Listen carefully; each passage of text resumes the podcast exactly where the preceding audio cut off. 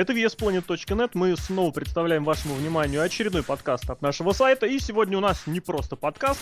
Сегодня мы будем говорить на очень интересную тему с очень интересными людьми. Вот, для начала представлю вам наших э, ведущих, точнее ваших ведущих. У нас, собственно говоря, Серхием Сергей Вдовин. Привет, привет. Алексей Красильников, Злобный Росомаха. Я, и сегодня наш подкаст будет посвящен такой теме, как э, шоу который пройдет на следующей неделе, причем пройдет оно в Москве и будет, собственно говоря, представлять зрителям российский отечественный рестлинг. Это НФР, это Рестлиада. Спустя несколько лет будет проводиться это замечательное шоу, и по этому поводу и не только поэтому, кстати, и вообще в целом для того, чтобы вспомнить э, всю ситуацию в отечественном рестлинге за прошедшие несколько лет, за 10 лет, будем точны, мы сегодня поговорим с представителями этой организации, собственно говоря, рефери и организатор шоу Данила Дмитриев, СБ. Всем привет. Привет. И э, рестлер, комментатор не только шоу НФР, но и на национальном телевидении Михаил Вахнеев. Здравствуйте, друзья. Собственно говоря, всех рад слышать, всех рад приветствовать. Давайте тогда начнем. Собственно, первое, что меня всегда интересует, когда меня лично интересует, когда начинается изучать какую-нибудь тему, вообще с чего все начиналось. Я понимаю, что, что Данила и Михаил немножечко в разное время подключились к НФР, но, собственно говоря, хотелось бы услышать здесь мнение Данила. Не то, что мнение, а воспоминания, мысли, как все это было в далеком начале 2000-х, ну, а, соответственно, со стороны Михаила вообще, как узнал, как подключился, в связи с чем, и что в связи с этим вообще сопутствовало. Ну, э, к сожалению, я при начинании всего этого дела не присутствовал, так что все, что я знаю, это все известно по рассказам нашего отца-основателя Вадима Корягина. Но по его рассказам, он где-то примерно в начале 2002 года, конце первого, находился в стране Канада, где ему очень сильно нравился рестлинг, и он посетил там э, Рестлиаду 18, которая проходила в, в Токио Скайдоме. И несмотря на то, что... Торонто. Да, в Торонто. И несмотря на то, что это было очень самые дешевые места, самый-самый верх, оттуда очень мало было видно, он оттуда ушел с мыслью сделать себе российский промоушен в России. Ну и там же где-то примерно через месяц, то есть это где-то был конец, э, конец апреля, он записался в местную школу рестлинга, э, назывался она Martel School. А и... кто ее вел, если не секрет? Если помнишь. Э, не помню, кто ее вел. Там какой-то олдскульный рестлер, который уже сейчас не выступает. Вроде как его звали э, Квентина, вот фамилию не помню.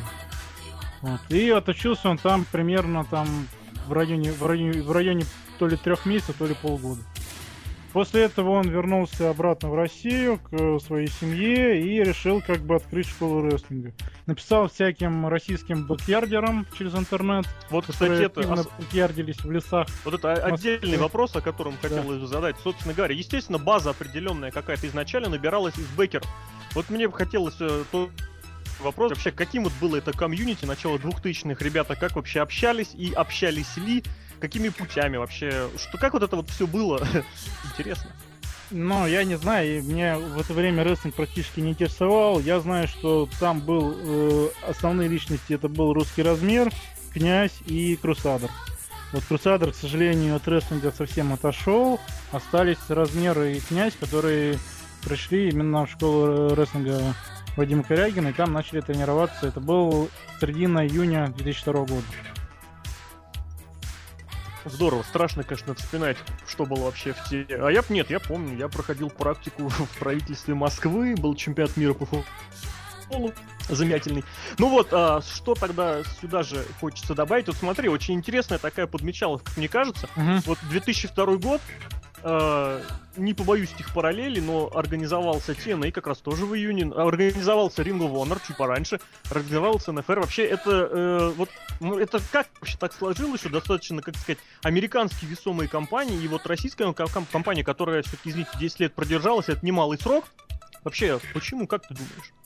Ну, во-первых, в России в это время был бум рестлинга, были, показывались э, титаны рестлинга по ТНТ и показывался рестлинг на СТС.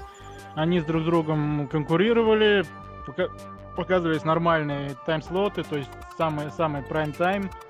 И как раз очень интерес к рестлингу в это время в России развивался достаточно сильно и очень большими темпами. Ну, как думаешь, а почему не раньше? Потому что все-таки согласись, и всегда показывали середину 90-х, и СТС тот же подключился. Но взгляд, почему именно второй год? Я, конечно, понимаю, что здесь будет все завязано исключительно на фигуру, вот на пассионаре, что называется, на личные качества Вадима, и тем не менее. Ну да, но насколько я знаю, бакьярдерские всякие сообщества были еще до 2002 года. Я точно знаю, что в 2001 что-то было. Вот, но как бы у Вадима было два весомых аргумента, которых не было ни у кого. Это ринг для тренировок и это помещение ДК э, нефтеперерабатывающего завода, который после стал ДК Капотня, где была организована секция рестлинга. Такого до Вадима не было нигде и ни у кого, и вплоть до прошлого года и не, и не было в России. Понятненько, понятненько. Ну и, соответственно, если так перенестись на сейчас, вот как ты считаешь, какие основные достижения вот такой, вот что самое серьезное, помимо того, что как бы у нас 10 лет в своей стране есть рестлинг, который можно посмотреть э, вживую, какие самые значительные достижения? Ну, самые значительные достижения, во-первых, это обучение людей рестлингу. Мы с Вадимом пытались посчитать, сколько народу прошло за 10 лет через школу МФР. Несмотря на то, что сохранены всякие старые журналы с э, отметками от тренировок и так далее, да, сосчитать довольно сложно. Есть люди, которые приходили. Э, тренировались пару месяцев, есть люди, которые э, заканчивали курс обучения и выступали некоторое время, а есть люди, которые как бы уходили практически сразу. Но, в принципе, как минимум 300 человек точно прошло через школу НФР за 10 лет. А вот так, если на, на скидку вспомнить, вот процент удачного выхода какой получается? Ну, обычно бывает так. У нас набор школы рестлинга происходит в основном три раза в году. Это в начале года в январе, где-нибудь весной. И третий набор э, обычно в начале сентября, когда все люди идут в школу. Это уже как бы у российского человека подсознание, что в сентябре надо идти учиться. То есть, я так понимаю, у вас сейчас тоже новый набор? Да, сейчас идет новый набор. Ну так вот, в этот новый набор обычно приходит заявок 50-60 через сайт. С этих заявок на первое собрание приходит человек 20, после этого человек 15 приходит на первую тренировку, человек 10 продолжают тренироваться, но из них человека 2-3 дебютируют. Здорово. Ну вот так вот, на скидку скажи, были такие случаи? Ну, не, наверняка были, конечно, но вот так, что прям человек, который вот смотришь на него по тренировкам, вот он прям вот, вот, вот оно, да? И вот срывается. Бывал такое? Да, такое бывало очень часто. К нам приходили и очень фактурные ребята, и очень талантливые ребята, которые там либо как бы просто внезапно пропадали, либо говорят, что извините, типа дальше тренироваться не могу, может когда-нибудь вернусь. Но а основных нет. причин, в принципе, несколько. Это либо семья, либо учеба, либо армия. А кто вообще приходит на эти шоу? Обычно какие-то молодые люди или наоборот уже спортсмены успешные? Да, все подряд, и те, и другие. Вот. Есть и люди, которые там по 6, по 8 лет занимаются всяким, э, всяким боевыми искусствами, спортом, там, самбо, боксом. Есть и те, которые даже зарядку в школе не делают. Это люди, да, которые... Да. Были такие, видел своими глазами. Ну вот, знаете, ребят, по поводу вот количества, которые приходят и которые доходят до дебюта, могу вспомнить там вот группу, в которой я занимался, когда я занимался. Это Отлично. был 2007 год. Я пришел в августе, 9 августа. А, значит, у нас э, пришло на собрание, еще даже не на первую тренировку, а на собрание наш, нас пришло 16 человек. Из них до э, тренировки было допущено 14. Из этих 14 до дебюта дошли 4. Э, включая вашего покорного слугу. Вот кто со мной, вот кто был со мной в группе, я сейчас вспомню только одного, это э, а, был адский клоун Леха. Вот остальных двух, кто был со мной в группе и дошел до дебюта, я, к сожалению, не, сейчас не вспомню а и боюсь ошибиться. Но вот из э, там 14 человек 4. Ну это очень мощно. Потому что я, мне казалось, что вот дай бог, если из одного такого набора один человек закрепляется, это, ну, в смысле, так, на постоянной основе хотя бы на годик, это уже весьма ничего так. Ну да, но понимаешь, здесь есть еще один момент. Вот ты видишь, да, приходит человек фактурный. Ага. Там думаешь, вот из него может получиться. Он бац и сливается. А вот приходит такой, ну, человек, как бы скажем, средний по телосложению и у него отлично получается, он усердно тренируется, он доходит до дебюта и начинает выступать.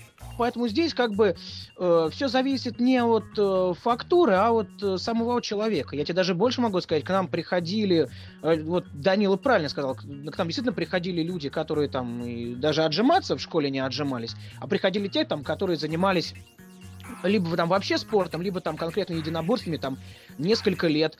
И э, меня поражало одно. Они приходили и думали, что вот они там на, на вот тех единоборствах, на тренировках по тем единоборствам, которыми они занимались, вот там тяжело, а рестлинг это будет легко. А когда они понимали, что тренировки по рестлингу это э, не легче, чем там тренировки по единоборствам, они там некоторые сливали, говорили, блин, мы думали, что это все так ерунда оказалось так же тяжело.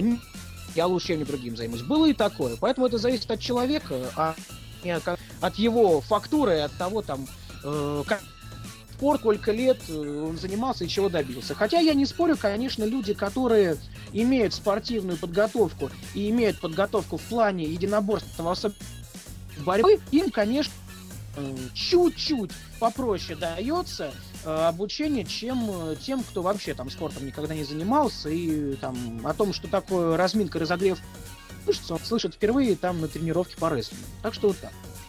Логично, все понятно. А тогда у меня такой еще вопрос. Вот из последних наборов, как вы считаете, ну здесь уже и вы оба, и Данила, и Михаил, э, в принципе, знаете своих вот и новичков, и потенциальных mm-hmm. новичков. Вот из последнего, скажем так, ну за последний год-полтора, вот кто самый такой талантливый, кто есть, на кого стоит обратить внимание?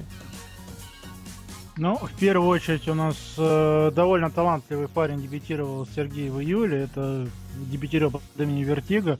Ну, человека действительно хорошо получается, за довольно маленький срок. Мне кажется, из него выйдет очень неплохое будущее. Ну и второе, это Михаил Никитин, который, к сожалению, у нас на полгода выбыл из-за довольно глупой травмы. У него тоже, как бы, товарищ с борцовской подготовкой, с довольно неплохой техникой. Да, по нему и видно. в будущем он станет довольно неплохим рестлером. Главное, э, оригинальным и самобытным.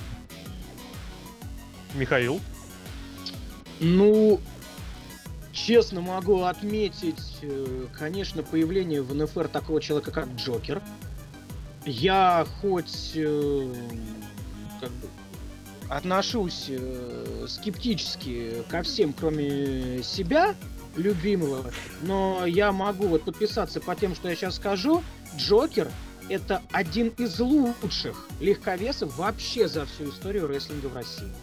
Потому что что творит этот сумасшедший человек, я думаю, мало кто сделает. Вот так вот. Но еще хочу отметить э, Сержа Салливана, тоже товарищ, который как бы э, примерно год довольно незаметно занимался, ни в чем себя не показывал, а потом вот сразу практически после дебюта довольно сильно повысил свой уровень. Потом у него еще получилась довольно интересная команда с э, опытом лопаткой. И я, сейчас они уже являются одним из самых популярных рестлеров НФР и уже дерутся с иностранцами. И даже сложно в это поверить, что Серега дебютировал еще только чуть больше, чем год назад. Серега, ты проговорился про его настоящее имя. И, собственно говоря, не хотелось бы заостряться только на школе. Вот еще из достижений. Вот, вот что еще можно отметить? Вот, в принципе, я бы сказал, что такое достаточно серьезное достижение, что у вас э, практически ежемесячно, ну там за исключением там летних, да, каникул, практически каждые 4 недели регулярно шоу. Я считаю, что вот такая стабильность это очень хорошо. И при этом вы выступаете не в одном зале, ну вот, как обычно бывает, кстати, в американском Индии у компании есть завязки там с клубом, или с тренировочным залом, или со школой, или, извините, иногда и с, с церковными залами бывает. Вы выступаете и по Подмосковью. Вот, собственно говоря, хотелось бы немножечко послушать вот про это вот, про расписание, которое есть, насколько сложно его держать, что вообще всегда интересного такого происходит, э, какие сложности бывают. Или наоборот, что стало уже легче получаться? Ну, в принципе, к этому расписанию мы вышли с тех времен, когда нас показывали по Сим ТВ. То есть там для того, чтобы сохранять ТВ-эфир и не, доп... и не допускать повторов, против чего категорически возражало руководство канала, нам приходилось в условиях жесточайшего цейтнота готовить каждые 3-4 недели шоу, и после этого делать весь постпродакшн этого шоу и отдавать их на ТВ, и только таким образом мы смогли удержаться на ТВ на протяжении практически там 4 лет. А вы сами постпродакшн делали? Да, мы сами делали постпродакшн, канал получал уже полностью готовый материал, и все, что им нужно было, это его проверить и запустить в эфирную сетку. Вот это, конечно, вот. новость. Это только еще больше вас красит с той точки зрения, что вы не, то, не только делаете, да. но и не только А что касается выступлений, у нас сейчас есть то, что в Америке называется домашняя арена. Это у нас зал в э, ДК «Авангард». В принципе, для проведения шоу он подходит, но у него есть свои минусы. Это не очень удобное расположение в плане самого пространства и довольно маленькая вместимость, когда там был абсолютный пик людей с э, было где-то около 200 человек на шоу, нам приходилось всех загонять на второй этаж, чтобы они там в нескольких рядах смотрели. Ну, собственно говоря, это было вот самое первое, самый первый чемпионат НФР да, да, да. в этом зале. И тогда там было больше 200 человек, действительно не, не знали вообще, как все это там расположить, но э, все прошло отлично, э, как говорится, в тесноте да не в обиде. Э, другое дело, что когда был у нас э, слот на 7 ТВ, мы действительно активно очень ездили по Подмосковью. Правда, оставшись без ТВ-слота, мы э, чуть-чуть вот эту вот подмосковную активность уменьшили. Ну, в силу определенных э, причин, но мы опять же ее не бросаем. Каждый год у нас э, есть запланирован там примерно в какое-то время шоу там за, за несколько шоу за МКАДом. Это, ну, тот же Реутов, это Фрязина, да, это Над...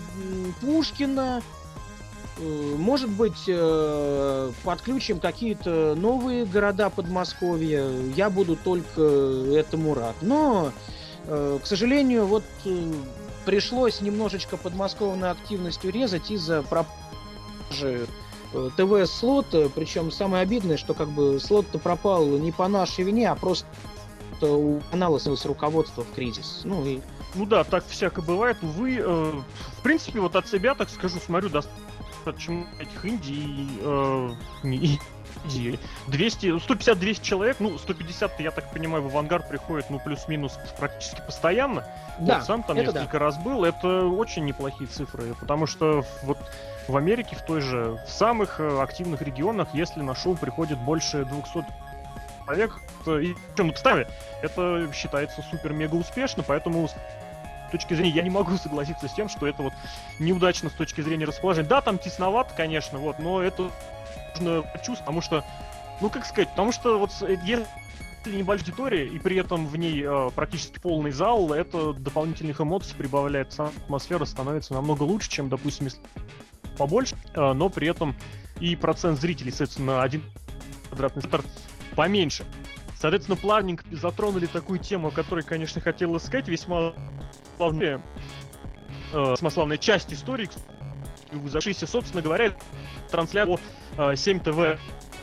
Собственно, хотелось послушать, это все билось, потому что зачем мы теперь примерно представляем, вот как получилось, что было интересного, позитивный или, наоборот, не позитивный опыт был, на что это э, сподобляло, что интересного было. Вот был ли, кстати, такой тоже интерес повышенный, вот, были ТВ или никаких особых корреляций не было. Ну, интерес был довольно большой. Была довольно большая популярность, особенно когда у нас уже были пиковые рейтинги, там был рейтинг больше единицы, и нас стали показывать по 4 раза в день, но это уже, к сожалению, было практически предсмертное состояние канала. Но тогда очень большая была и узнаваемость, и популярность. У нас рестлеров останавливали в метро с криками «А, вот это рестлер, отдай автограф» и так далее. Локомотива а вот... даже однажды в отпуске в Турции какие-то местные ребята узнали. Здорово. А вот такой немножечко наивный вопрос. Я, конечно, не понимаю, что у нас в стране это совершенно по-другому построено. Тем не менее, что-то вроде рейтингов, популярности, какая-нибудь аудитория была, вот цифры подсчитывали, сколько смотрят в среднем, в целом или пиковые какие-то значения? Ну, к сожалению, у нас информации этот полный нету, так как Сим приказал долго жить, а краткая выдержка из рейтингов есть у нас на сайте в разделе информации здесь Федерации рестлинга. Сейчас я ее даже могу кратко зачитать. Краткая выдержка того рейтингов. Вот, но это данные предоставлены каналом а, СимТВ, так что мы на них никак повлиять не можем. Значит, по рейтингу топ-20 спортивных каналов, на спортивных передач на всех каналах мы были на 13 месте общим рейтингом 2,85. Но а как бы это перевести в человека? Перевести Есть вот человек как никак это не перевести. Здесь указан данные по ТВР. Что это такое, я, честно говоря, не знаю. Я думаю, ТВР это как раз и есть ТВ-рейтинг. Да. Но Ну- вот для справки чемпи- премьера чемпионата России рейтинг 83,5. Это И- чемпионат России по футболу. Да, да, Ага. да. И ежи- ежедневные сводки э, спортивных новостей по утрам 2,1. Ну, в принципе, можно даже примерно представить. В общем, если Ну, кто-нибудь да, да, и по увидит- выдержке самих канала ТВ, э, мы находились на седьмом-восьмом примерно месте по рейтингам. У нас рейтинг был от 1,2 до 1,5. Это был октябрь-август э, 2009 года. Тогда сейчас Ребя- одну Ребята, секунду. гуляем, у нас рей- больше TNA. Юху! Да, ну вот. Ну и так известный прикол в сфере НФР про рейтинги, то что основным нашим конкурентом по рейтингам на Сим ТВ была передача «Диалоги о рыбалке». Она- Они то нас обгоняли, то мы их обгоняли, но мы шли буквально нос к носу. А временной слот у них какой был? У них временной слот где-то, не помню, часов 8-9 вечера, то есть получше, чем у Ну, нас. Прайм. Я хочу сказать из Тюмени, я когда включал 7 ТВ, там всегда были или диалоги о рыбалке, или рестлинг. Да-да-да. Причем диалоги рыбалки, несмотря на запрет повторов, они постоянно повторяли одно и то же. Мы Там говорили- просто нельзя было определить, что там все время Ну повтор. да. Они говорили, это новое. Мы по новой все это дело прошлись. Да, это были все славные деньки, конечно. Увы, закончилось. Перспективы какие-нибудь есть вообще? Если, конечно, не секрет, какие-нибудь разговоры, переговоры. Ну да, конечно, без перспектив нам никуда. У нас постоянно какие-то есть развивающиеся перспективы, они развиваются то в одном направлении, то в другом. В принципе, у нас есть люди из э, руководства, которые сейчас занимаются разговорами с новыми каналами. Вот, у нас есть на примете 4 канала, которые не категорически против трансляции рестлинга. Но сейчас идет вяло текущий разговор о том, что а вот давайте, а нет, давайте вы нам позвоните через месяц.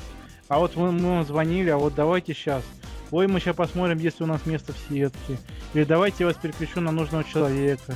А что-то я этому нужному человеку неделю не могу дозвониться. Ну давайте я чем-нибудь вам помогу. Ну, в общем, вот так вот узаконенная форма отказа, да? Да. Узаконенная форма отказа, понятно. А есть такие каналы, которые говорят, ки- категорически рестлинг нет? Ну да, ну, во-первых, это все крупнейшие каналы. Во-вторых, это как бы известный канал Боец ТВ, на который мы пытались пробиться довольно долго. В итоге нам было отказано с формулировкой рестлинг это не спорт, а вообще чего вы сюда лезете. То есть примерно такие формулировки, да? Да, ну и сейчас у нас, к сожалению, с сентября приходит новый замечательный закон о ТВ, вот, и мы, к сожалению, под него тоже подпадаем, так что это В все... каком смысле подпадаете? Вы там плюс 40, что ли, рейтинг должны получать? Ну, для того, теперь, для того, чтобы попасть на ТВ, нам нужно будет представить официальное письмо с официальной формулировкой, а, под какой возрастной формат мы подходим. Вот. Э, Без этого никак. Ну и плюс вешать на все всю рекламу и все заставки эти замечательные кружки с э, возрастом, которые так замечательно улучшают Понятно. дизайн видео. Да, я сегодня был очень удивлен. Записываемся в субботу, когда трансляция КВН Премьер-лига плюс 12, то есть старше 12 лет. Дичь какая-то, я, может быть, что-то не понимаю совсем. А, да, ну и, кстати, самое это классное, что теперь рестлинг, который по дважды два выходит, эта трансляция он плюс 16, да? Да-да-да. Поэтому все, эпоха ПГ завершена. Что касается... Ну да. Что касается телевидения, естественно, ни одним э, ТВ-слотом НФР все обходилось. Хотел бы послушать вот про такие интересные проекты, которые были. Участие рестлеров в различных телепередачах, в рекламных роликах, благо опыт есть и достаточно интересно. Ну, мы это направление активно развиваем, в частности, потому что, к сожалению, в России на съемках можно заработать гораздо больше, чем чисто на проведении рестлинг-шоу. Так что мы сейчас пытаемся активно везде сниматься во всем, что касается рестлинга, и каким-то образом. И таким образом получаем дополнительное финансирование. В частности, у нас в конце прошлого года прошли съемки новогоднего рекламного ролика для канала Перец ТВ. Довольно такой смешной ролик. там А, засветились. Если, Данил, извини, что перебью. Если Да. кому-то интересно, могу про него чуть подробнее Конечно. рассказать, как человек, принимавший там Да, да, участие. Да, вот слово Миши, который там был. Принимавший там не участие, принимавший там споты. Вот, поэтому, конечно, я и хотел подвести вот именно о том вообще, как все было, вообще, какое было отношение о том, что, э, ребят, рестлеры, кто это такие, были ли такие разговоры, и как вообще на вас именно вышли? Как на нас вышли, этого я, к сожалению, знать не могу. Это вот это уж вам Данила расскажет. А сами съемки были... Сами съемки, значится, длились э, часов, наверное, 14. То есть вот этот трехминутный ролик мы снимали 14 часов, там с перерывами на э, обед, естественно, потому что война войной, обед по расписанию. Э, в один дубль не снималась ни одна сцена, потому что у нас был режиссер, у нас, у нас был режиссер, звали, зовут его Женя. Э, Вообще просто потрясающе с ним работать было одно удовольствие. Там Снимали мы там сцены некоторые, там 2-3 дубля, некоторые дубли 8. Он, конечно, был э, очень требователен, но он просто потрясающий в плане работы с ним, в плане общения человек с э, замечательным чувством юмора. В общем, съемки ни в коем случае не были скучными, потому что вообще на съемочной площадке царила такая очень приятная и, и реально предновогодняя атмосфера. Вот. э, Оператор, э, вот про поводу оператора, я э, просто слышал краем уха, что он, вот этот человек, который у нас был оператором, он снимал фильм «Бой с тенью 3». Вот. Но это, опять же, я это просто там от кого-то услышал на съемочной площадке, я не знаю, так это или нет, Э, но не исключено, что действительно оператор, который снимал этот ролик, действительно снимал там «Бой с тенью 3». Э, Грим, э, костюмы, все к этому всему было отношение довольно-таки профессиональное, ответственное, то есть ничего не было сделано тяп-ляп. Э, Ну, ну и, конечно, огромное количество там вот было экстремальных сцен. Я не знаю, если э, там, руководство НФР в лице Данила не против, я там могу рассказать чуть поподробнее, как мы снимали какие сцены. Но это будет долго, ребят. ничего страшного. Ну, например, э, конечно, да, было там небольшое отношение, что вот рестлинг, это вот, ну, это там вдруг это там не по-настоящему и так далее. Ну, вот даже перед съемками э, вот этот стереотип, если у кого он был на съемочной группе, мы э, его, э, скажем так, раз- разбили этот стереотип сразу, когда мне э, Вадим об э, спину сломал пластиковый стул, причем не складной пластиковый стул, а стул пластиковый, который вот от этой такой буфетный, быстро сборной мебели. Вот тут ребята поняли, судя по их выражению лица, они, видимо, поняли, что рестлинг это по-настоящему. Ну, потому что это действительно по-настоящему. Я всегда это говорю, я отношусь к рестлингу как к работе, а не к какой-то там юморной вещи и так, э, развлекаловки. Вот. Ну и, конечно, сцена с подносом, когда настоящий металлический поднос мне э, Миша Никитин ломал об голову. Я встал, я встал, пошатываясь, держа в руках поднос, там, постучав по нему, сказав, что он металлический, спросил, у кого-нибудь еще есть вопросы, что такое рестлинг? Вопросы на этом закончились. Голова потом трещала. Там были кровоподтеки, но это, слава богу, так особо под волосами не было видно.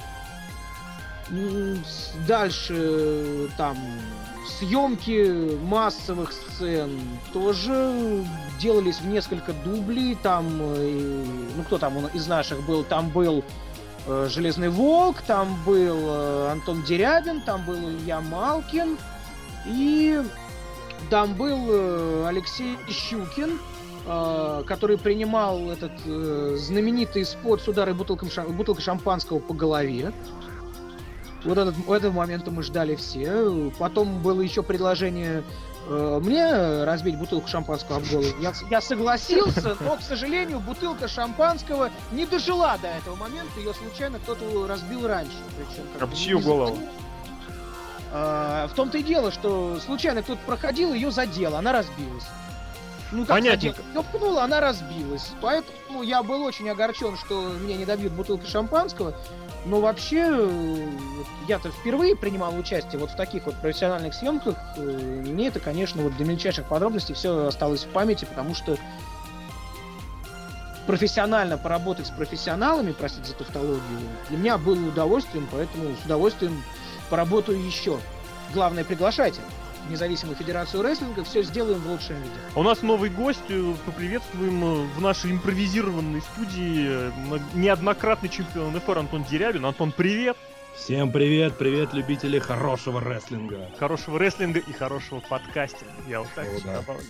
Вот, и, собственно, а мы продолжаем вопрос, собственно, к Даниле. Расскажи, пожалуйста, вот, э, как на вас вышли с перца вот с этим предложением поучаствовать в ролике? Ну, на самом деле, что конкретно перца я ничего сказать не могу. Это является нашей небольшой коммерческой тайной. Вот. Но основной выход на нас идет через сайт или через Яндекс. У нас все, кто хочет, набирает в Яндексе рестлинг или НФР, и мы там всегда находимся на первом месте. Вот в частности так на нас вышли люди со следующей съемки. Это была съемка для телесериала сериала Чемпионки по каналу MTV. Вот, значит, это такой копипест американского сериала про гимнасток. И, как сценаристы внезапно обнаружили, у них где-то в середине сериала появляется новый главный герой, который является профессией рестлером, и для того, чтобы его ввести в сериал, нужно было снять серию в рестлинг-шоу. Вот. Ну, соответственно, ко мне обратились, найдя нас через Яндекс, э, сценаристы и режиссеры этого сериала, спросили, есть ли у нас ринг, я сказал, что у нас их несколько, что вы хотите купить. Они сказали, нет, нам просто нужно снять одного товарища, научив его за пару тренировок делать приемы. Но, собственно, это все было в очень краткие сроки, потому что у них непрерывно идет съемки серии за серией в очень крайне э, ограниченное время. Соответственно, два дня шла подготовка к съемкам, и непосредственно один съемочный день пошли непосредственно съемки. Приехала куча телевизионщиков, весь наш авангард заставил оборудованием проводами. Они там снимали пять сцен для сериала. Одна сцена была э, их быстро наученный актер по имени Слава, который играл роль рестлера против Ивана Локомотива Маркова. И по счастливой для них случайности этот Слава внешне был очень-очень сильно похож на Железного Волка. С единственным отступлением он был практически лысый. Нам удалось уговорить Железного Волка, что проще ему постричься, чем научить Славу рестлингу. Поэтому Слава делал только самые базовые приемы, а потом записывалось еще три дополнительных дубля, в котором всякую жесть принимал постриженный Железный Волк. Ну, он указан в титрах будет. Ну, я надеюсь, что мы все, плюс руководство Авангарда, которые были несколько в шоке от происходящего, будут указаны в титрах. Вот. Ну и плюсом нужно было снять пару сцен для фона, то есть в то время, когда героини сериала, пришедшие на рестлинг, там сидят в вип-ложе, едят фрукты, пьют шампанское болтают, там сзади идет Мочилова. Ну и, соответственно, у нас э, Гладиатор, Илья Малкин, э, Лопатка, Салливан, Красавчик и Джокер сделали импровизированный матч, от которых вся съемочная группа была вообще в полном восторге. Замечательно. Но, насколько я знаю, этими эпизодами не ограничивается. Сейчас вот что-то было отснято недавно в Одессе. Расскажете что-нибудь? Да, и только ты не упомянул, что это будет показывать по первому каналу, по первому каналу. Я дал возможность сделать анонс тебе. О, спасибо. Ну, тебе на- прям вам, вам заново всю историю рассказать, начиная прям с самых низов. Нет, просто вкратце самое интересное, самое важное, что запомнилось, как опять же вышли, с кем общались и какие главные выводы из этого вынесены. Ну, вышел на нас один креативный продюсер, Вадим его зовут, не буду фамилию называть, может быть, это какая-то реклама будет. А, вот, э, вышел на нас, и, и как бы ему нравится этот рестлинг, все дела, и вот. А, и, в общем, позвали нас, независимую федерацию рестлинга, в Одессу. А, там мы выступали в, прям в центре города, около оперного театра, а, как раз таки достопримечательность этого а, Одесс- Одессы, вот. И поставили там ринг, э, нас снимало около, сколько там, 72 э, камеры, фото, фотокамеры и профессиональные камеры, одна с краном там была, вот, и нас превратили в суперзвезд э, поп-культуры и не только поп-культуры. И не Вот, только и- культуры. и не только культуры, да. И мы бились на ринге, что очень понравилось и эм, именно креативщикам, и всей съемочной бригаде, и эм, кто нас... э, в- я не забыл, как они... Как, как- Главный как зовут. вопрос, когда подожди, это ждать подожди, на ТВ? Подожди, подожди, это сейчас все будет. И очень понравилось всем, все были очень удивлены, что в России есть люди, которые а, не только а, каскадеры, но еще и умеют играть. А, Вот. А покажут это все по ТВ где-то, наверное, в конце сентября, в начале октября. Здорово. А сами-то посмотрели уже. Да, у нас есть видео, ну, правда, с любительское видео, но все же есть. Интересно. Это очень, это очень круто смотрится, поверьте мне. Это смотрится примерно как, как TNA. Ну, тут бо- большой вопрос, насколько это многие люди сочтут комплиментом или нет. Ну и, собственно, еще что хотелось бы спросить вот в эту вот область телеви- телевидения продолжить, это, конечно же, трансляции винтажной коллекции, обзоров, еженедельных обзоров э, WWE по Евроспорту, благо у нас как раз комментаторы данного мероприятия присутствуют в, можно сказать, в присутствии. Поэтому, Серхио, спрашивай, что ты хотел сказать этим людям? Пришли по нашей душе. Ну, Антон, готовься. Вот как вообще пригласили, какая вообще задумка была? Евроспорт, откуда там рестлинг? Это же Ну, не спорт, как уже говорил Данила, на основных... Как, как это говорил телеканал Боец. Слава, слава богу, в России есть люди, которые считают рестлинг спортом, и это правильно, потому что он спорт и есть. А изначально э, у Евроспорта были свои комментаторы рестлинга, но, видимо, было понятно, что они немножко не справляются с материалом, и поступило от э, канала Евроспорт предложение Вадиму. Они вышли на Вадим Корягина. Предложение, что раз уж вы этим профессионально занимаетесь много лет, давайте вот вы будете комментировать э, рестлинг э, Clash Time на э, канале Евроспорт. Вообще, э, это как бы Евроспорт это международный канал. Если мне память не изменяет, штаб-квартира находится во Франции, поэтому в Европе-то более благосклонно относятся к рестлингу, чем у нас. Поэтому они показывают программу, у них сделали программу Clash Time, они показывают этот обзор, и, соответственно, Евроспорт э, в России, как э, подразделение Евроспорта, тоже, соответственно, э, ретранслирует на СНГ и на Россию все программы, подканалы э, международного канала Евроспорт. Ну и вышли они на Вадима, и так завязалось с нами сотрудничество. Потом Вадим... э, Дайте прерву, качестве- на, на- Да, прерву, давай. прерву на секундочку. А, вот э, в West Planet они же любят плохих комментаторов, точнее, Да, любят да, их да. обсирать. И, и слушай, слушай, а, на худшего комментатора, я удивлен, что они выбрали Букер Ти, потому что, зная любовь Росомахи ко мне, я думал, он назовет меня. Ну, мне кажется, у очень многих людей превратное пред- представление о том, что лично мне нравится, что лично мне не нравится. Это, ребята, вообще не так. Вот абсолютно искренне говорю. Поэтому, если я что-то где-то бы напрямую сказал, я бы поверил. А так я же ничего нигде не заявлял. Да, нас не очень вдохновляют эти комментарии. Это никогда мы не скрывали, не скрываем. Но чтобы вот, как бы, извините, говорить так или иначе, А- это немножечко не то. А извини, а кто меня выдвинул на плохого комментатора? Я не- Ну-ка, Серхио вспомни. Я не помню, слушай. Да вот Сер- Серхио, Серхио выдвигал. Сейчас, А, сейчас, Серхио, сейчас ты- авторы ВС Планета быстро убирают текст э, Росомахи э, про э, то, как он проехался по э, коми- нашим комментариям э, винтажной коллекции на Евроспорте. Было. Сейчас лучше быстро Это было. убирайте, а то я сейчас найду. Серхио, мы, мы сейчас не проводим параллели с НФР. А, Брайан Дэниелсон, или как ты там говорил, я никогда так...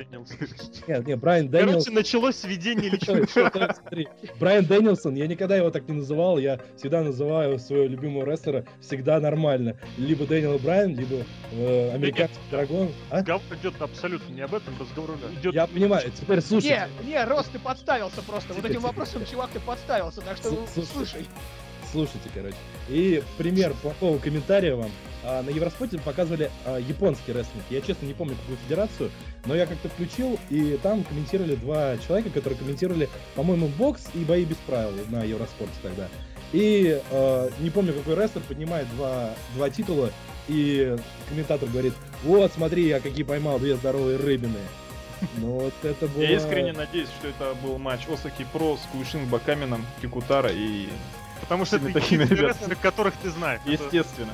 старая история. Вот, ну, Антон, судя вот по... Я-то, я-то не знал про этот момент, а вот только сейчас от тебя услышал, что там на- показывали японский рестлинг, но, судя по всему, вот злость распирает, когда какому-нибудь э, комментатору не дают э, покоя Лавры Фоменко. Ну вот меня, честно, распирает злость. Ну, на Это самом да. деле, многие комментаторы и в интернете, они на Фоменко ориентируются изначально. Кстати, Ну. когда мы были в Одессе, нас заменял один комментатор, как раз э, евроспортовский, и он комментировал в стиле Фоменко, ему сказали, что рестлинг, да, ну, помнишь, там было по ТНТ, давай так же как-нибудь там. И я посмотрел комментарии, ну, там, выложили рип, по-моему, этой записи, и там, а, верните комментаторов НФР, надеюсь, они в отпуске, господи, что, что это, Это был, говорит? теперь мы поняли, это был тонкий политический ход для того, чтобы, как сказать, как заставить людей любить что-то, что им не нравится. Нужно дать им что-то отвратительное. Вот, поэтому, поэтому, собственно говоря, вот. Ну и скажите тоже. Я хочу оправдаться, я хочу перед Да. рестлерами оправдаться маленько. Давай. Почему плохих комментаторов выдвинули? Мне кажется, вы там просто сидите, получаете удовольствие от этой работы. Как у вас вообще атмосфера в этой студии? Сидите, говорите о чем хотите, И получаете почему вы пишете в обороты. прямом эфире? Вот это еще вопрос. Это же вещь, присылаемая М? заранее. К ней Нет, можно подготовиться. Нет, не Нет, заранее. не заранее. Вот ты сидишь в студии, вот перед тобой экран, перед тобой. там, Не-не-не, ну, Миш, ты ты там меня щас- ты меня тебя не понял. Ты меня А сейчас что? не понял. Во-первых, то, что идет в прямом эфире, это значит правильно я понял, да? Да. А всё второе, ну, ребят, ну ведь этот же выпуск, он же оповещ... а как сказать, анонсируется заранее. Где-то в субботу-воскресенье уже известно, что Нет, будет на следующей Нет, неделе. нет, понимаешь, в чем дело? Я Некоторые- проверял. Я б- хорошо. Нет, значит, нет, нет, подожди, некоторые подожди, Миш, Миш, Миш, ты- предлагали- Давай, Антон. Э, Смотри, э, он говорит, что мы знаем, что будет как раз таки. Нет, я не говорю, что вы знаете. Я говорю, что это можно узнать. Вот. Да, скрипты высылаются, но высылаются они за два где-то дня, по-моему, за день. Ну я же Не-не-не, говорю, за сутки, суббота-воскресенье. За сутки, Да. за сутки. Если эфир в понедельник, скрипты э, в воскресенье днем. Да. Супер. Даже не, даже не, э, да, вот за сутки. Слушай, А. легче, легче не по скриптам, на самом деле, комментировать, а ты уже Абсолютно. посмотрел выпуски, и ты уже знаешь историю. Там показывается вообще в сильно урезанном варианте, очень сильно урезанном Ну, варианте. естественно. И Причем- иногда не успеваешь все рассказать, как бы ты пытаешься Ну да. суть, а ино- там показывают даже не суть, а там, допустим, какой-то смешной момент. Ты же понимаешь, в чем дело? У меня же главная претензия это не по поводу текущего вот этого продукта, прости господи, а по поводу вот этой самой, наверное, части исторической. И именно историческую ты часть как раз вот как бы, ну, Нет, ребята, а, вот серьё- смотри, Рос, смотри, ситуация такая. Во-первых, а, мы пытались, э, как бы готовясь к эфиру, мы пытались рассчитать, показывают ли они винтажные коллекции по порядку и найти где-то в интернете эту винтажную коллекцию. Нет. Евроспорт может сначала там показать 131-ю винтажку, потом 135-ю, потом 132-ю, потом еще какую-то. Здесь ты не угадаешь. Э, Единственное, что вот э, ж- там получить э, скрипт за сутки до эфира и посмотреть, и то там же в скрипте написано, там кто с кем, там если есть э, там какое-то интервью, есть текст интервью, мы все скрипты получаем на английском языке, на русском там нет ни слова. И э, не всегда бывает возможность их переводить. Благо, слава богу, есть Вадим, который английский знает так, как мы с вами русский, который переводит на ходу. Э, Я, например, английский разговорный знаю на среднем уровне. Ну, за границей не пропаду, но так, чтобы сходу переводить текст или э, там э, на звук, и, или сходу переводить текст написанный нет. Поэтому иногда, да, если не, у меня есть возможность, я э, сижу и перевожу весь этот текст. Но зачастую у меня, конечно, такой возможности нет, потому что это мне придется тратить на это либо воскресенье, либо рабочее время в понедельник, но из-за того, что мы все работаем, я, например, там не могу это сделать. Поэтому пере- мы вот стараемся переводить, стараемся комментировать вот прямо онлайн не только как вот у нас в прямом эфире идет само видео, но и в прямом эфире э, мы стараемся вот это вот все переводить там по мере возможности и так далее. То есть Ну- здесь есть определенные ограничения, там, в отличие от того, когда мы комментировали на 7 ТВ, когда мы комментировали в записи. Не понравилось, взял да переписал. Здесь у тебя права на ошибку нет. Здесь ляпнул и все. И, значит, сказал, так сказал. Ну, в общем, мы поняли, что ребят действительно зацепило, что было полгода назад. Будем считать, что они объяснения выдали полноценные и которые всех удовлетворили. Интересно послушать. Понедельник вечер. Кстати, Сейчас, по-моему, Антон комментирует, да? Через некоторое время подключится Михаил. Друзья, смотрите, вы носите свои решения. Да, Вот. только уже три, три недели уже его не было, потому что там идет теннис. Ну, естественно, US А Open, в среду он был заканчивается. Антон, Не а в было. среду был эфир? Не было. US Open заканчивается вот завтра. Все, Шарапова проиграла полуфинал, больше показывать ничего не будут. Ну, Вот мы как раз Шарапову комментировали, ну, смотрели, как комментировали. Из- Извиняюсь. Известный рестлинг Не-не, нормально, нормально. Давайте прокомментируем матч э, Маши Шараповой. Нормально. против Ну, Куишинба Камена, когда у них будет матч, по Любасу будем С комментировать. лестницами. З- Знаете, что написали Евроспорт, когда вот задержали трансляцию в среду и вообще, ну, не, не стали показывать рестлинг? Написали, что комментаторы, российские комментаторы рестлинга могут быть свободны и найти свой путь домой, прям дословно. Ребята, это, конечно, деньги, но давайте перемещаться немножечко в ту область, про которую мы говорим, а именно а, то, что за прошедшие 10 лет удалось сделать, чего не удалось сделать. Собственно, хотелось спросить, я не знаю, наверное, больше этот вопрос будет адресован Даниле, есть ли какая-то компания или какой-то вот путь определенной компании промоушена, которому вы следуете? Есть ли кто-то, кого вы пытаетесь копировать, вот, ну, копировать в хорошем смысле слова, естественно, заимствовать удачные элементы, как с точки зрения боев, так с точки зрения ведения дел, то есть, вот, собственно говоря, вот это самая бизнес-составляющая. Ну, изначально мы пытались это делать, но в итоге поняли, что лучше найти какой-то свой собственный путь. А от кого Я пытались имею- посмотреть? Ну, и всех подряд, начиная от WWE TNA, там очень долго внимание обращали на Wrestling Society X, потому что Вадим Корягин считал, что это 100% стиль, подходящий для России. Потом некоторое время смотрели за Dragon Gate и другими японскими промоушенами, но в итоге поняли, что как бы проще, гораздо эффективнее делать что-то свое самобытное, причем не такую там чисто российскую клюкву, там всякие валенки, матрешки, самовары и так далее. Хотя у нас очень многие люди, с которыми мы советовались, говорили, что надо делать именно закос под российско-былинную действительность, но в итоге мы от этого тоже отказались. И в данный момент сейчас у нас идет, в принципе, так. Есть финальный цензор, который утверждает там все сюжеты, повороты, события, развитие и так далее. Кто а это? дальше эм, не менее сказать не могу. В принципе, все Всё это человек знают, но подтверждения сказать не могу по очень простой причине. У нас есть довольно большая фанбаза, и даже люди, не имеющие отношения никакого к руководству НФР, постоянно задалбливают, задалбливаются вопросами фанатов. А давайте вот Михаил Вахней станет чемпионом НФР, а вот давайте у нас э, Зигзаг получит пуш и так далее. Так что само имени сюжетно с- с- с- финального директора мы, я не знаю даже как сказать, у нас такой официальной должности нету. Мы выдавать не будем. Винс Так что у нас и Эрик есть- Бишоп. Да, у нас есть абсолютно полностью Антон, ты сейчас не разрешенный... поверишь, насколько ты прав. Да, вот про нас- Бишефа и Руссо ты просто в яблочко попал. Аналогия 100 баллов. Ну, Да, в принципе, да. Схожие черты есть. Подкаст visplanet.net, скандалы, интриги, расследования. Причем Ну так вот, в прямом эфире. уже примерно последние полтора года у нас довольно сильно расширены возможности самих участников. То есть, в принципе, каждый участник НФР может посмотреть любой рестлинг матч, который ему ему понравится, потом прийти к руководству и сказать, я хочу сделать так, так и так. А потом ему скажут, куда ему надо с этим идти. Но, тем не менее, простор для креатива раскрыт э, громадно, и, в принципе, любые идеи, которые исходят от непосредственно самих участников, они продвигаются в жизнь, главное их хорошо обдумать и, и обосновать. Интересно, кстати, вот еще вот я вещь, когда вспоминал по промоушены, которые сорганизовались во втором году, я не назвал еще один, на который, мне кажется, вот как раз вот, собственно, в плане ориентирования и можно было брать при определенный пример, это, конечно же, Чикара.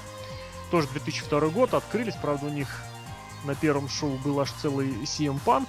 И, тем не менее, что хотелось спросить, вот этой вот мультяшной, полуюмористической составляющей, ориентированной вот на такой, на чистейший интертеймент, не было никогда вот таких мыслей, что можно было бы вот так вот брать персонажей и утрировать. Я сейчас, причем даже имею в виду не только Чикару, но вот, например, у Джугала, у них есть замечательные персонажи, как там, например, Уидман, которого играет Дисфункция, человек-наркотик в маске, или там, например, вот замечательный же офицер Кольт Кабана, еще один его потрясающий гиммик, когда он играет вот этого такого шаблонного, стереотипизированного э, продажного полицейского.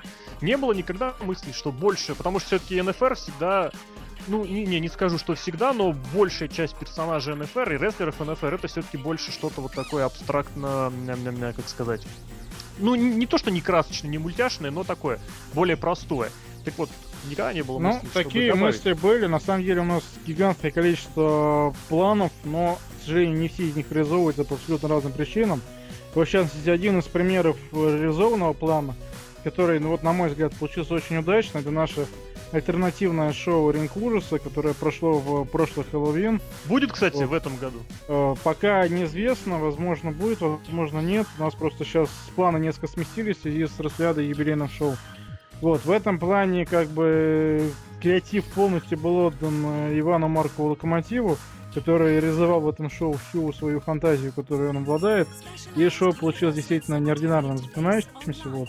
Ну и в плане этого там же еще очень сильно поучаствовали большие любители указанной Чикары. Это Константин Лопатка, Ронни Кримсон и остальные. Вот в частности еще э, небольшой экскурс э, как раз во влияние Чикары. У нас такие вещи происходят довольно часто, но тем не менее каждый раз происходит довольно ожесточенная дискуссия на тему того, поймет ли российский зритель настолько абстрактный рестлинг. Но вот как показал последний эксперимент в городе Реутово, когда был э, матч Кримсона против э, Лопатки, который внезапно перешел в танцы, а потом обратно в матч, зритель среагировал, на наш взгляд, довольно хорошо. Хотя были моменты, когда это подобные рода вещи вызывали просто полное молчание и непонимание зала.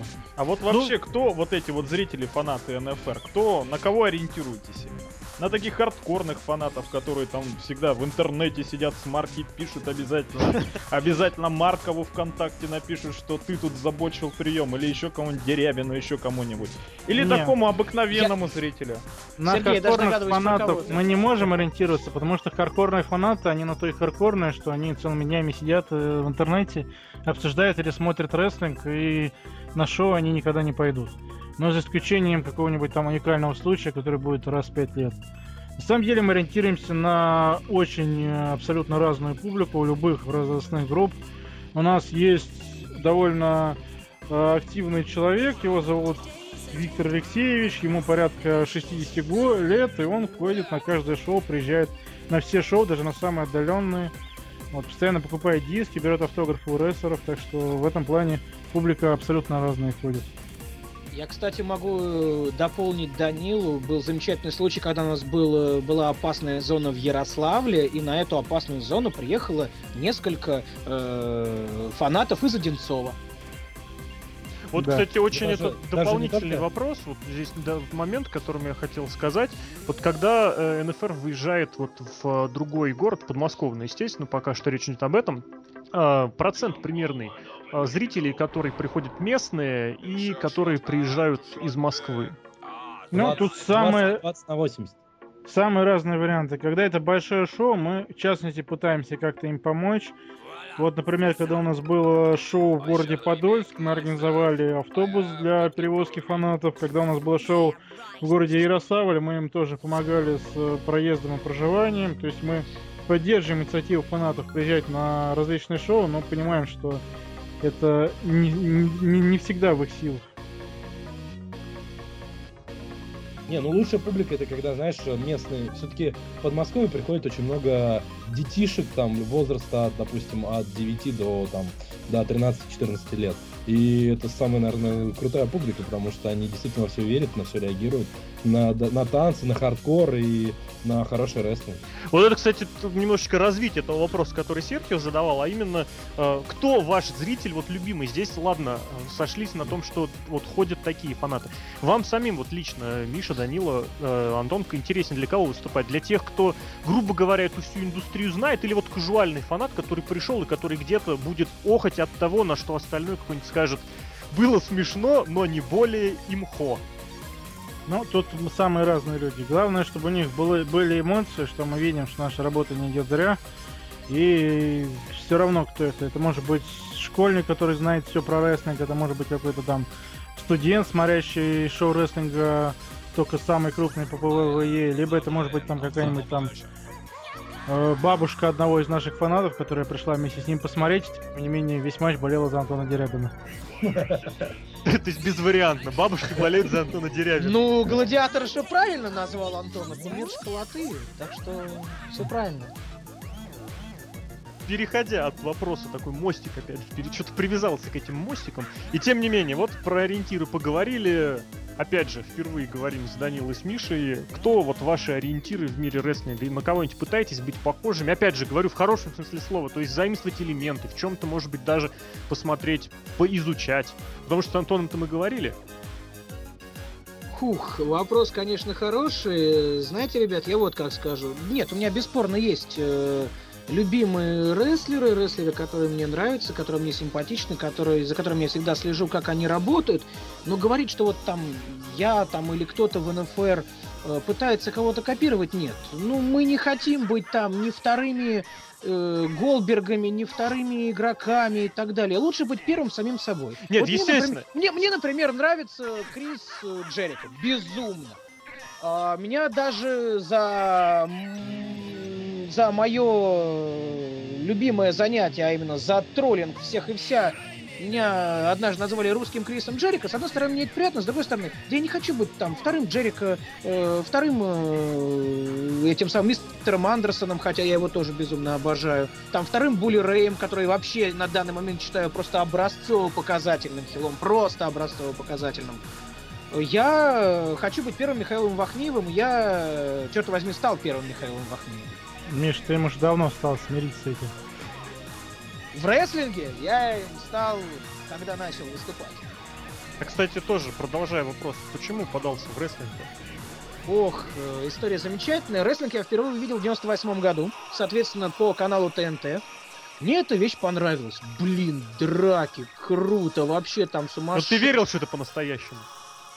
Э, Я и сейчас верю, что это по-настоящему, потому что это по-настоящему. Говорю Ну, в третий раз. Но я, Я тебе про другое говорю. в смысле спорт, я имею в виду в том смысле, ну знаешь, вот это известный, что все удары именно вот как бы проводятся в полную силу. Вот я что имею в виду. Верил и сейчас в это верю. Понятно? Э, потому что огребаю и раздаю. Я про другое. И вот я смотрю, блин, здорово, круто. Смотрю, смотрю, смотрю, потом 2000, 2000 2001, там, второй год на СТС показывают, уже другую федерацию. Я уже такой, все, я уже такой фанат. В субботу, я помню, в субботу показывали, значит, э, где-то часа в три дня, и я, вот как только заканчивались пары в институте, я пулей просто летел э, там с Сокола до Краснопресненской домой и э, там смотрел очередной выпуск, потом смотрел еще в полночь в, этого же, в этот же день да. повтор. То есть я безумно от этого фанател, а потом, когда это уже все прекратилось, я стал больше с рестлинг смотреть в интернете. Там, стал много про него читать, там, узнавать что-то. Ну и вот где-то в году, в 2000, наверное, пятом, даже не да, в конце пятого, начале шестого, мне стало интересно, а если вообще рестлинг в России?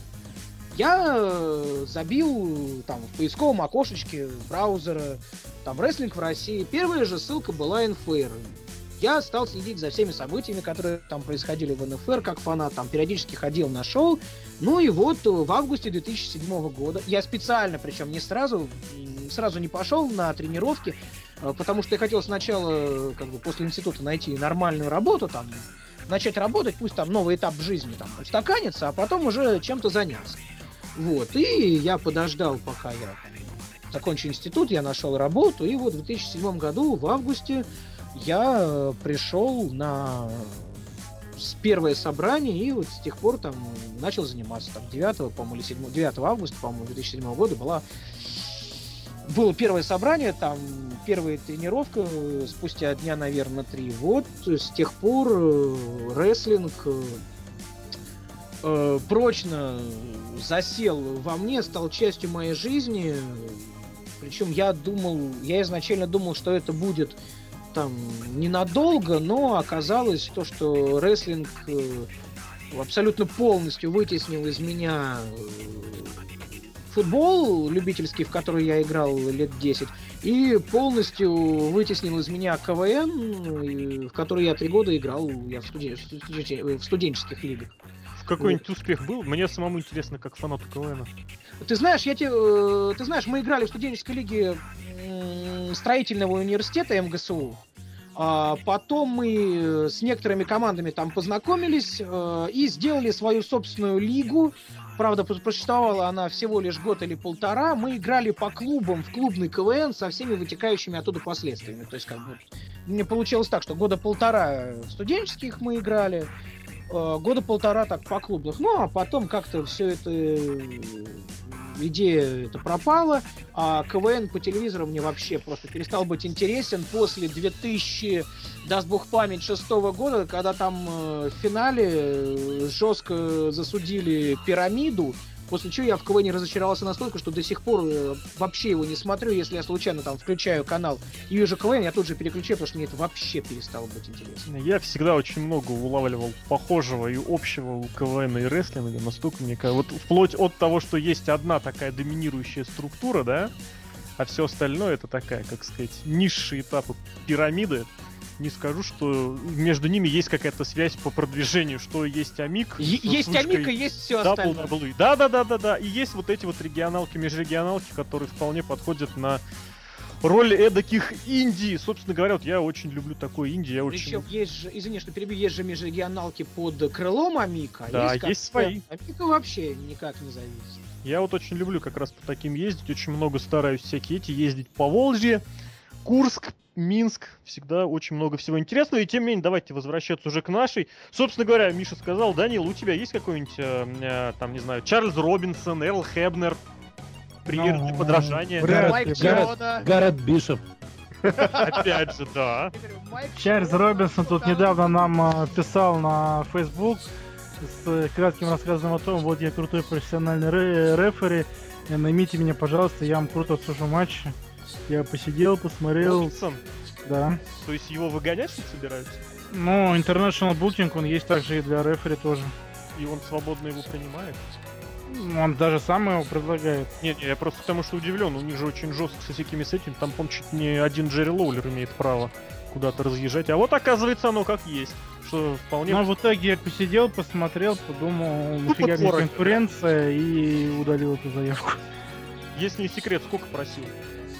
До этого дела не дошло. Он просто рассказал, насколько он крутой. Я ему, конечно, позавидовал, но решил, что нам это не особо нужно.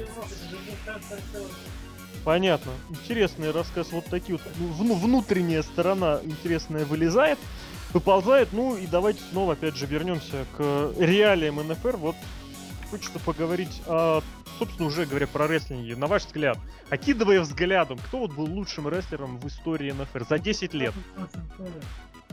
Но если смотреть на мой взгляд, то за 10 лет, скорее всего, лучшим является либо Иван Марков Локомотив, либо Антон Дерябин, потому что это два человека, которые вот максимально приблизились к тому, что в России можно сделать в плане профессионального рестлинга. А из недействующих, то есть завершивших карьеру в силу разных причин или ушедших из НФР? Ну, из недействующих, конечно, очень хорош был пресс, но, к сожалению, у него очень большие проблемы и со здоровьем, и с, э, свободным временем, но я надеюсь, что мы когда-нибудь в МФР его еще увидим. Спасибо, Антон. Ну, наверное, Иван Марков Локомотив. Я тоже соглашусь с этим мнением. И я скажу, что очень много для рестлинга сделал Слава Нискубин. Миша? Так, вот здесь посложнее. Не, ну как бы понятно, что из ныне выступающих лучший рестлер НФР это я, это даже не обсуждается вообще. Вот. э, А из э, тех, кто когда-то выступал, но потом перестал, сейчас дай, бог вспомнить-то. Столько много вариантов на Пока- самом деле. пока Я не нет, нет, вариантов много, я не хочу выбирать кого-то одного. Назови нескольких, ноль проблем. Пожалуйста, Рейв, э, Егор, Газаев, который, ну, у него был Донки очень удачный э, период выступления. Миша, наверное, не, не очень сильно понял вопрос. Рос, повтори по- вопрос. Нет, я Миши. этот вопрос прекрасно понял. Кто там лучший из тех, кто сейчас выступает, и лучше, кто и лучший из тех, кто был. Нет, просто кто наиболее запомнился, кого вы считаете, вот так сказать, лучшим. Ну, Это хорошо. опять же, по-разному уже можно сказать. Ну, Мне, например, хорошо. Я абсолютно Я- согласен с тем, что лучшим, ну, одним из лучших, хотя вот у меня всегда в тройке Крис Рейв очень мне всегда нравился как исполнитель, очень мне всегда нравилось. От э, внешности до манеры ведения боя. Никогда не скрывал и Поэтому скрывать не буду. Вот из тех, кто сейчас уже не выступает, конечно же, я соглашусь с Антоном, Слава Нескубин, это без вопросов. Я, кстати, вот вспоминая полет шестиметровый э, этого м, Джокера на домашнем шоу в авангарде с балкона, я могу вспомнить пяти- пятиметровый полет Славы Нескубина в Красноярске. Я хоть там не был, но записи я видел. Не, Это- пяти, не пятиметровые, семи вообще, или восьми. А, извините даже, даже просто на видео там было метров пять, даже семи или восьми. Вот Антон там, Антон, ты был же там. Да. Ну вот Антон там был, я-то видел это все по записи, но это просто сумасшествие. Это- это Слава, напоминало- Слава никогда себя не жалел, и я Ну, это увы, да. один из тех моментов, э, за которые я этого человека уважаю. Он, он зубами будет грызть, но он своего добьется. Это он доказал и в рестлинге, это он доказал и, и сейчас продолжает доказывать и в музыке. Поэтому вот э, кого я отмечу из тех, кто когда-то выступал, и пресса, э, здесь я с Данилой соглашусь, и Егора Газаева, и э, Славу, и Рейва, ну, из тех, кто сейчас выступает, я и Гладиатор. Вот, я и Вот. Кстати, кстати, И вот, на эту кстати, тему, Блин, мы были лучшей командой за всю историю НФР. Просто лучшей. вот продолжая эту тему, а также немножечко чуть ранее затронут о том, кстати, кто когда что говорил, опять же, вот где-то год, с два, не знаю, с, два с половиной назад, я где-то там, не помню уже даже где написал, что вот можете считать, конечно, это шуткой, вот то, что у нас сейчас шутливый или гиммиковый разговор, но Михаил Вахель действительно это не то, чтобы в НФР это лучший хил, на мой взгляд, за всю историю компании, компании НФР. Вот, но это человек, который хильским мастерством, то есть мастерством раздражания, вызывания отрицательных эмоций у зрителей, причем действительно отрицательных, а не таких, знаете, как, о, мы типа все знаем, я же ему завтра потом ВКонтакте напишу или там где-нибудь Ваське. Человек, которому очень многие вот зарубежные звезды уступают, ну, как звезды, звезды Индии, естественно. Да и, кстати, и больших промоушенов тоже могут, могут в этом плане позавидовать. Что мне всегда в Михаиле нравилось, это то, что он никогда не переставает вот выходить, что называется, из образа. Даже, даже когда видит, что зритель на это не настроен. Я помню, это поймал себя на мысли года два с половиной назад, когда увидел, что все как бы уже перестали участвовать в шоу, уже начали, а типа ладно, это все ерунда, ерунда. Миша продолжает работать до последнего, вот именно с точки зрения э, персонажа. Вот это очень главная такая вещь, которая, на мой взгляд, очень многим, я сейчас тактичненько обойду, многим в НФР не хватает. Поэтому насчет- Рос, э, большое тебе спасибо, садись, прогиб засчитан. А, вот, на самом деле я горжусь тем, что я вот довел людей до такого состояния, что мне уже даже не нужно им объяснить, объяснять, кто они такие, какое место они вообще занимают. Вот я как только выхожу, я уже чувствую от них, что они поняли всю свою, понимают всю свою ничтожность по сравнению со мной. Даже вот я могу рот не открывать, они уже поняли, что вот я им указал на их место. А вы, Миша, не рассказывали, что подкаст это без, без гимиков, да? Нет, не говорили? Ну, с другой стороны, оно и ладно. Вот опять же, про рестлеров поговорили. Интересный матч. Вот самый классный матч. Самый классный матч. Самый интересный, самый запоминающийся. Ну, на мой взгляд, самый, один из самых запоминающихся матчей, он был в марте 2005 года, когда абсолютно внезапно, неожиданно для всех зрителей, Кувалда стал претендентом на титул чемпиона НФР. И чемпионом в это время был его командный напарник Пресс. И у них был матч за титул. Это был очень длинный, очень жесткий, очень напряженный матч, в котором тоже, к уди- к удивлению для всех, Кувалда одержал победу и тем самым прервал практически годовое чемпионство пресса.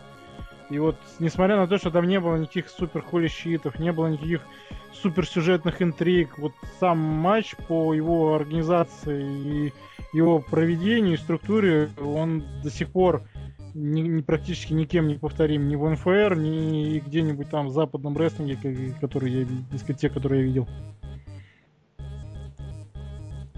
Ну, я не могу выделить какие-то, какой-то один вот самый запоминающийся матч, который я видел в НФР. Ну вот несколько. А, Значит, первые два матча Рейв против Гладиатора.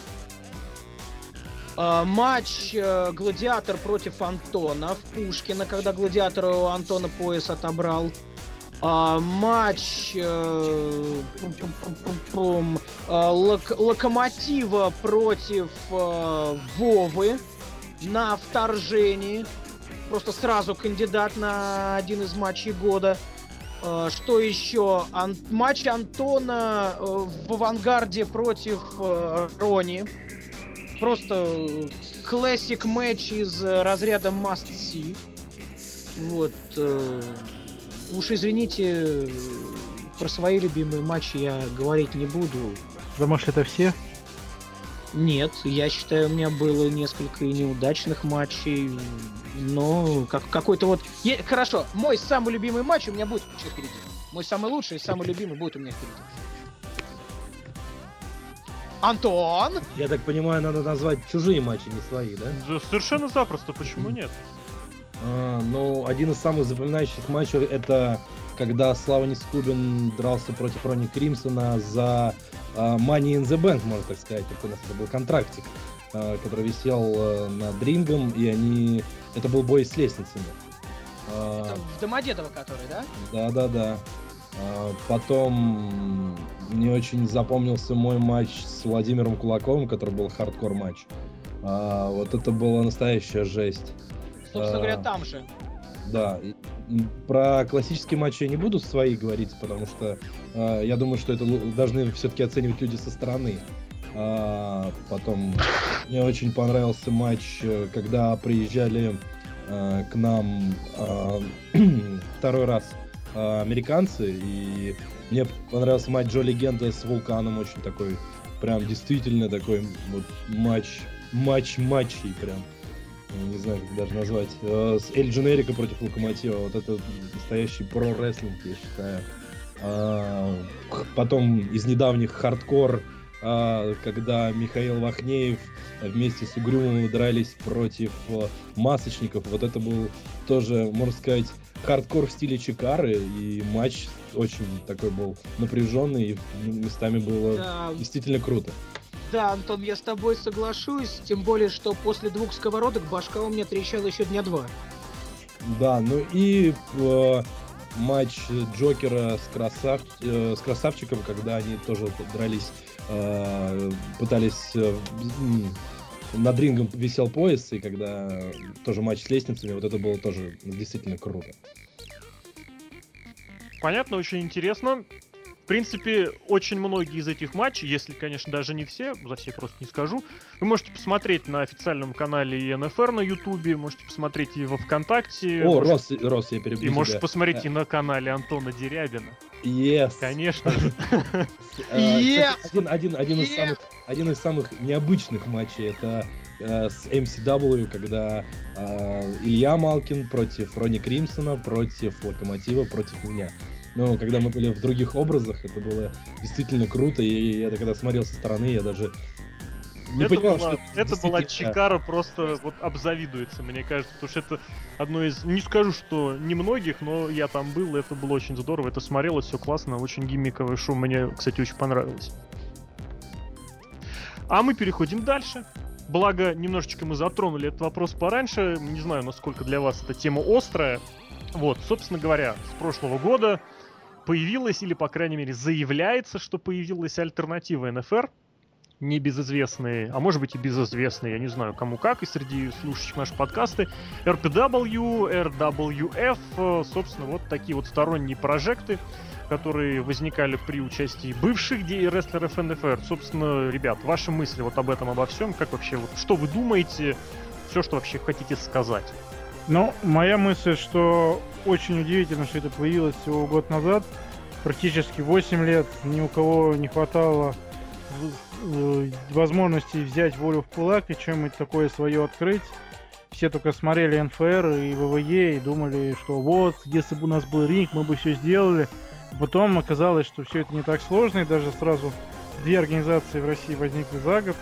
Но, как бы, э, о конкуренции тут говорить еще очень, очень рано, потому что э, рестлинг э, рынок, рынок в России практически не существует, мы его все еще пытаемся создать.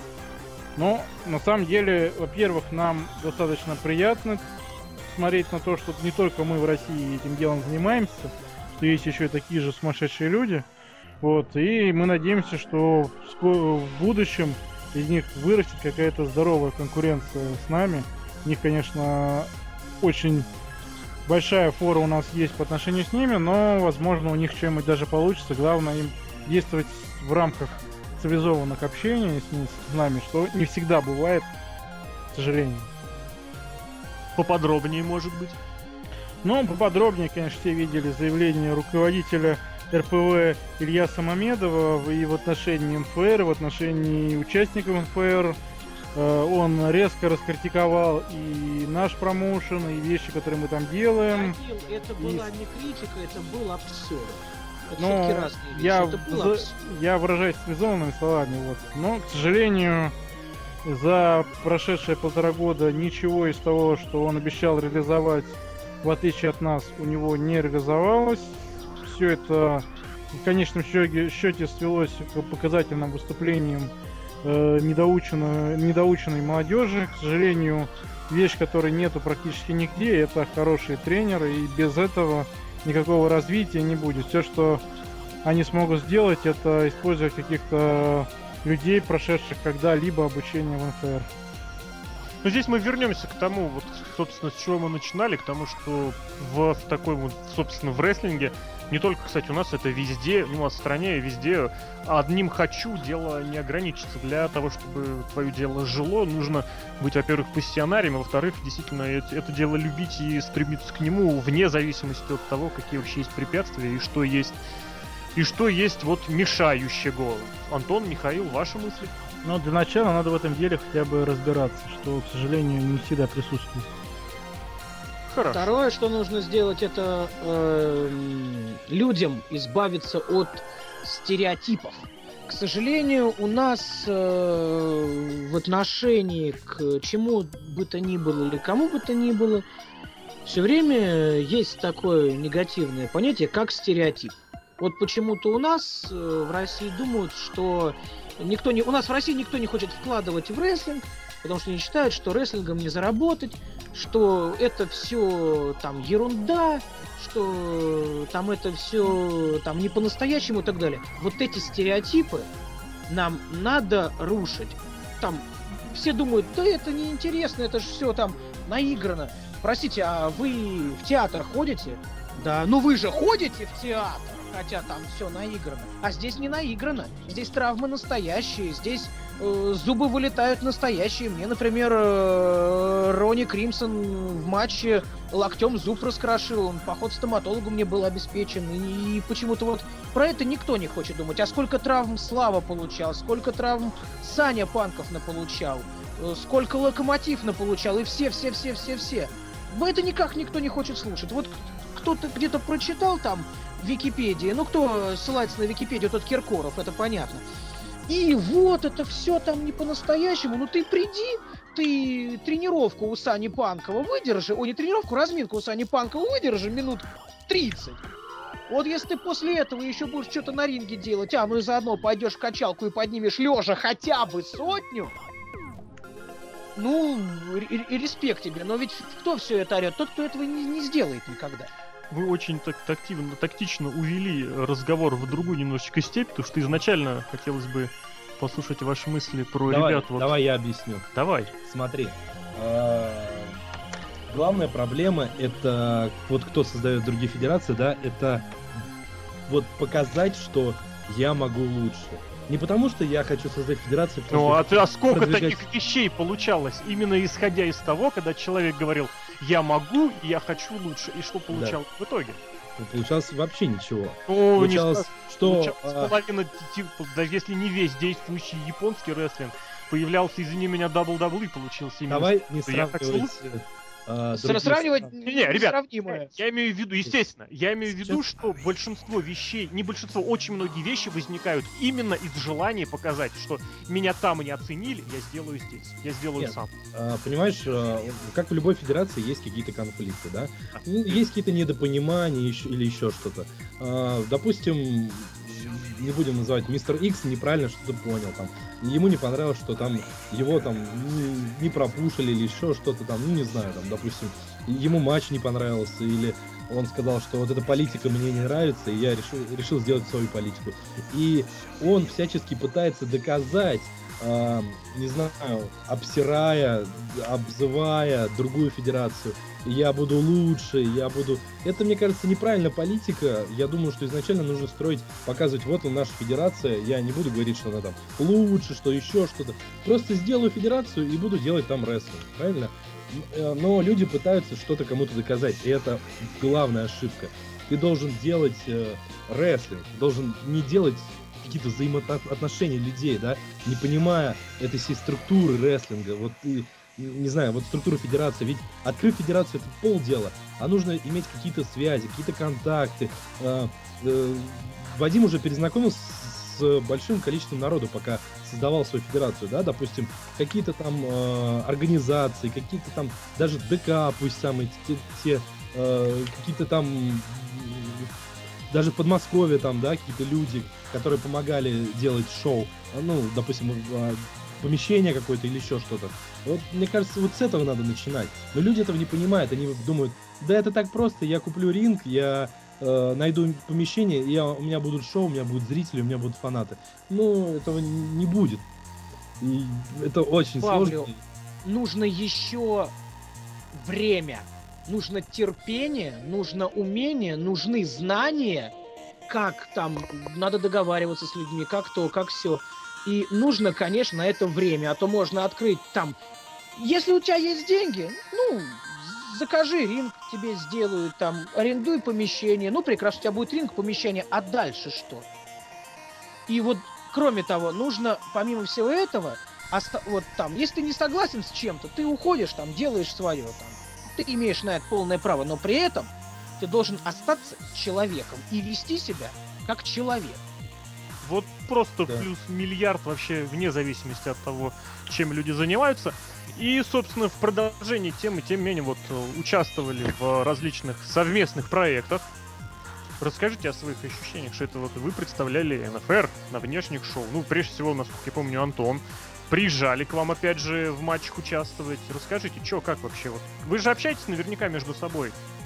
Как вообще, что ребята говорят, что вообще вот там происходит? Сейчас непонятно, да, сказал?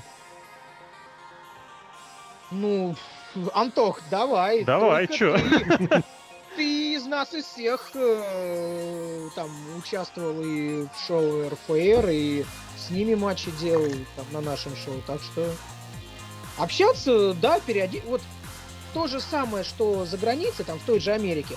Все рестлеры, неважно, там, из Индии там, или из ПРО, они все друг друга знают. То же самое и здесь. Ну, все же из, одно- из одной школы вышли, из НФР все вышли. Да. Ну да, знаю, там с кем-то общаемся, с кем-то нет. Если человек ведет себя по-человечески, конечно, там ты с ним продолжаешь общение. Если он ведет себя не по-человечески, ну ты с ним не общаешься. Все логично. А еще раз повтори вопрос, Рос. Хотел просто эмоции, воспоминания, ощущения. Сейчас кто-то упал. Э, и Просто эмоции, ощущения, впечатления, мысли, стоит развивать, не стоит развивать, что было позитивного, что было негативного. Потому что вот опять же про, это- про вторжение можно немножечко рассказать сюжетец. А, ну, про вторжение я оставлю, наверное, все не буду ничего говорить про это, но ты имеешь в виду про школу НФР, ты э, про людей, про отношения людей. Ну вот во- вообще после? про наличие вот нескольких альтернативных организаций. Вот ты поездил туда, выступил, сюда выступил, что понравилось, что не понравилось. Вы опять же, просто что хочет, что можете сказать. Не, ну ни для кого не секрет, что я выступал а, в Федерации RWF один раз. И, знаете, за кулисами нормально, довольно-таки атмосфера у ребят. О, Сравни опять же, как, как где было.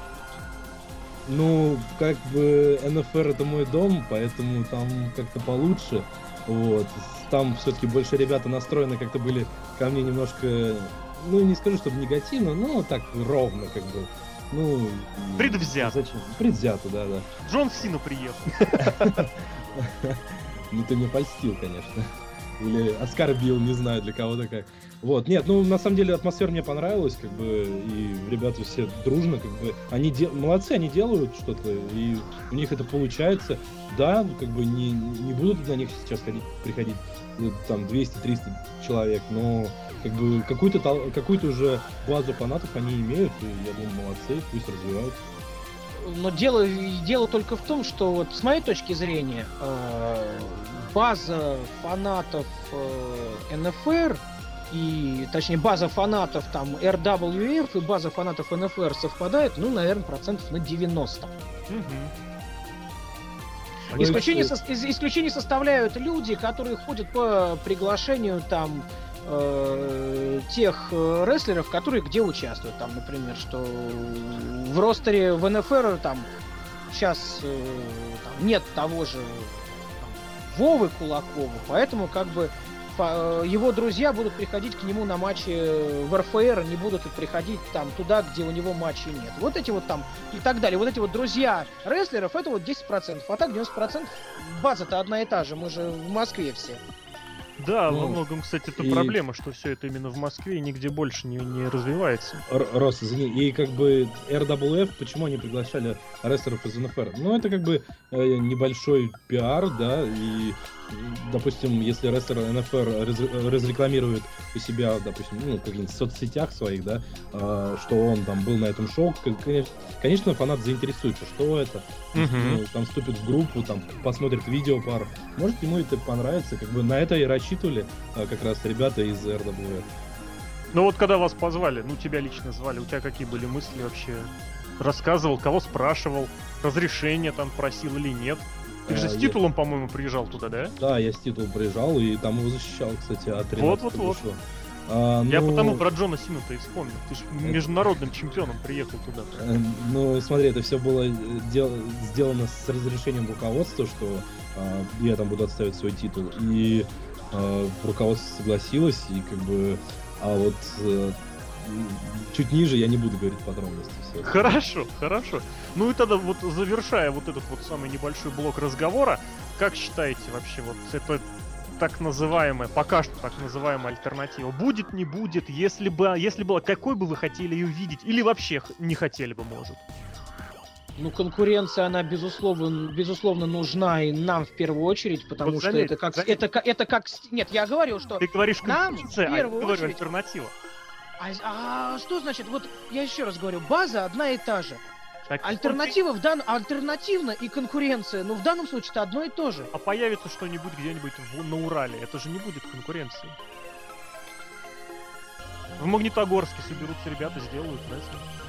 Это совершенно ж не конкуренты, потому что это разные Вот в данном случае альтернативы. это альтернатива, а мы в одном городе, мы э, это альтернатива и Я, конкуренция. я потому и хочу спросить, вообще, какой бы вы хотели видеть вот эту ситуацию именно? Если, если вообще Нет, хотели. и- ну нет, безусловно, э, я считаю, что НФР нужна конкуренция в первую очередь, чтобы самой, Н- сама НФР развивалась, потому что все-таки двигатель вот этого развития это конкуренция. Если, извините, рыболовный термин, там, если в пруду живут одни караси, они расти не, они не будут вырастать. Нужен хищник, чтобы их гонять. Там запускают ротана или щуку, она их гоняет, они растут. И что же, диалоги самое смотрела о рыбалке, да? Нет, я просто э, так иногда хожу там на рыбалочку, на даче, на озерцо, там карасиков потягать. Вот, я как бы чуть-чуть, чуть-чуть, чуть-чуть, совсем про это знаю. То же самое здесь. Чтобы у нас был э, какой-то э, там дополнительный толчок в росте, нужно, чтобы у нас был конкурент, который что-то там придумывал новое и так далее. Но опять же, главное, чтобы конкуренция была на, честная, с нормальным человеческим лицом, чтобы никто друг у друга э, группы на ВКонтакте не взламывал, не воровал и так далее. Я думаю, ты знаешь эту прекрасную Конечно. историю, когда, когда, когда у нас увели группу ВКонтакте. Увели э, этот самый RPW. Ну, не- некрасивая ситуация, очень такая... Да. Я назову ее Да, пон- вконтактовская И ситуация. не, да, и не надо, вот опять же, что еще? Не нужно э, втихаря там э, переманивать у нас э, рестлеров там, и мы этим не занимаемся. Еще раз, нужна конкуренция, нужно, но, он- вот, но она нужна здоровая, опять же, с человеческим лицом нормальным. А вот если там какая-нибудь федерация появится на Урале, да счастье им и поклон низкий. Значит, они будут продвигать рестлинг на Урале, мы-то это не сможем сделать там э, по, на полную программу, на полную катушку. Только там, если кто-то там на Урале узнает вдруг, что в России есть рестлинг НФР и будет по интернету нас смотреть. Записи матчей в интернете там и так далее, там смотреть, там сидеть, там результаты э, у нас там в группе на ВКонтакте в нашей, там общаться и так далее. А если вот там на Урале появится федерация, низкий им поклон. Мы делаем одно и то же дело. Мы э, популяризируем э, рестлинг э, в России. А, даже более того, все прекрасно знают историю рестлинга. Мы пытаемся рестлинг вернуть на одну из его исторических родин. Поэтому даже низкий вот им поклон. Вот да, так. низкий им поклон. Но опять же, давайте по-человечески это все делать. Или, например, там, я не знаю, ты знаешь эту историю, нет, когда э, рестлинг промоушен появился в Беларуси. О, Ну это, ну это такое пикфейлище просто. То есть мы думали, что э, вот э, это не знаю, это филиал э, RPW, наверное, открылся, я потому думаю, что потому что, у- у- потому что уровень поливания, а эти-то, а белорусы-то поливают по носам вообще весь Вообще российский все. рестлинг. Да не только Да. рестлинг, не Да, только то есть, российский. э, причем уровень поливания поносом и вознос- возношения себя любимых там на Олимп э, про-рестлинга, под- подменяя понятие про-рестлинг понятием кетч, хотя я не спорю, там Я бы для... сказал, кич. Да, я не спорю, для рестлинга э, навыки борьбы кетча, так же как и грэплинга, они важны. Они, безусловно, важны. Но вот настолько заниматься подменами понятий и настолько поливать помоями, ну, они даже превзошли уровень RPW, я вам хочу сказать. Глубоко копнули, я считаю. И, Очень кстати, глубоко. и вот, кстати, переходя, очень зато получилось логично перейти к э, такой теме, которую бы хотелось э, немножечко затронуть, а именно, собственно говоря, контакты вот с зарубежьем. То есть как приглашение рестлеров к нам, так и выезды наших рестлеров извне. Друзья, слово вам. Ну, завершая тему про Белоруссию, А, хочу да-да. сказать, что несмотря на несколько странных поведений, туда был отправлен по его же инициативе Руслан Суперус Серегин. Вот, как я знаю, у него это был довольно удачный матч, и, скорее всего, в конце сентября туда поедут еще двое российских рестлеров, тоже для поддержания и развития наших белорусских соотечественников. А какое-нибудь видео что них смотреть? Но это все вопрос к ним, у нас рестлеры едут, а не операторы. А кто поедет, если не секрет? Ну, опять же, поедет Супер Рус и, скорее всего, поедет Гринго. То есть ребята помощнее, да? Чтобы, Ну, если что... Ну, Так как, против, э, против Гринга никакой кетч не поможет. Ну, я и говорю. Та- та- Там один э, хорошо поставленный удар в подбородок, и все. И кетч на этом закончится. Я потому и обратил на это внимание. Давай перейдем к цивилизованным. Собственно говоря, СБ. Угу. Приезжал Дженерика, не приезжал мистер Ича... Гичарце, его называют. Ну, во-первых, начнем давайте Да, с давай Японии, потому давай, что с ага. Японии началось более-менее нормальное развитие. Но, как бы, э, ни для кого не секрет, что на контакт на email и МФР часто приходят заявления от всяческих различных рестлеров о том, что вот мы хотим выступить в России. Вот. Мы же, нам даже пришлось завести для этого отдельный email, где отдельный человек обрабатывает заявки от них. Если вот. не секрет, самый такой вот раскрученный кто? Вот именно сам. Ну, естественно, это Иван Марков Локомотив, в первую очередь. Подожди, кто А, вам, вам пишет? американских? Нет, именно по участию. Ну, только американцы пишут, европейцы нет. Не, не, там все, там много народ пишет. Ну, насколько я помню, писал Скотт Штайнер, писал, к сожалению, покойный тест, э, писал Рикиши. В то время, когда он был промоутером какого рестлинг промоушена, я уже не помню, как он назывался, он даже предлагал делать э, объединенное Видимо, вот это. в России. New, New Wrestling New Evolution. Wrestling Evolution в Италии, кажется. Не, они колесили по Италии, по Испании там, да. Да. То есть, как бы, Еще инициатива... писал, еще писал Робби И. Да, да, был такой. Робби писал из последних. А уже да. когда он был Робби или когда еще он был Нет, нет, Мистер Экос? со- совсем недавно только вот прям. Да, э, хочу раскрыть небольшой секрет. Вадим Корягин является его большим фанатом, так что, возможно, Робби И мы увидим в дальнейшем ФР. Вот. Ну, то есть э, заявок и обращений, и предложений поступает довольно много.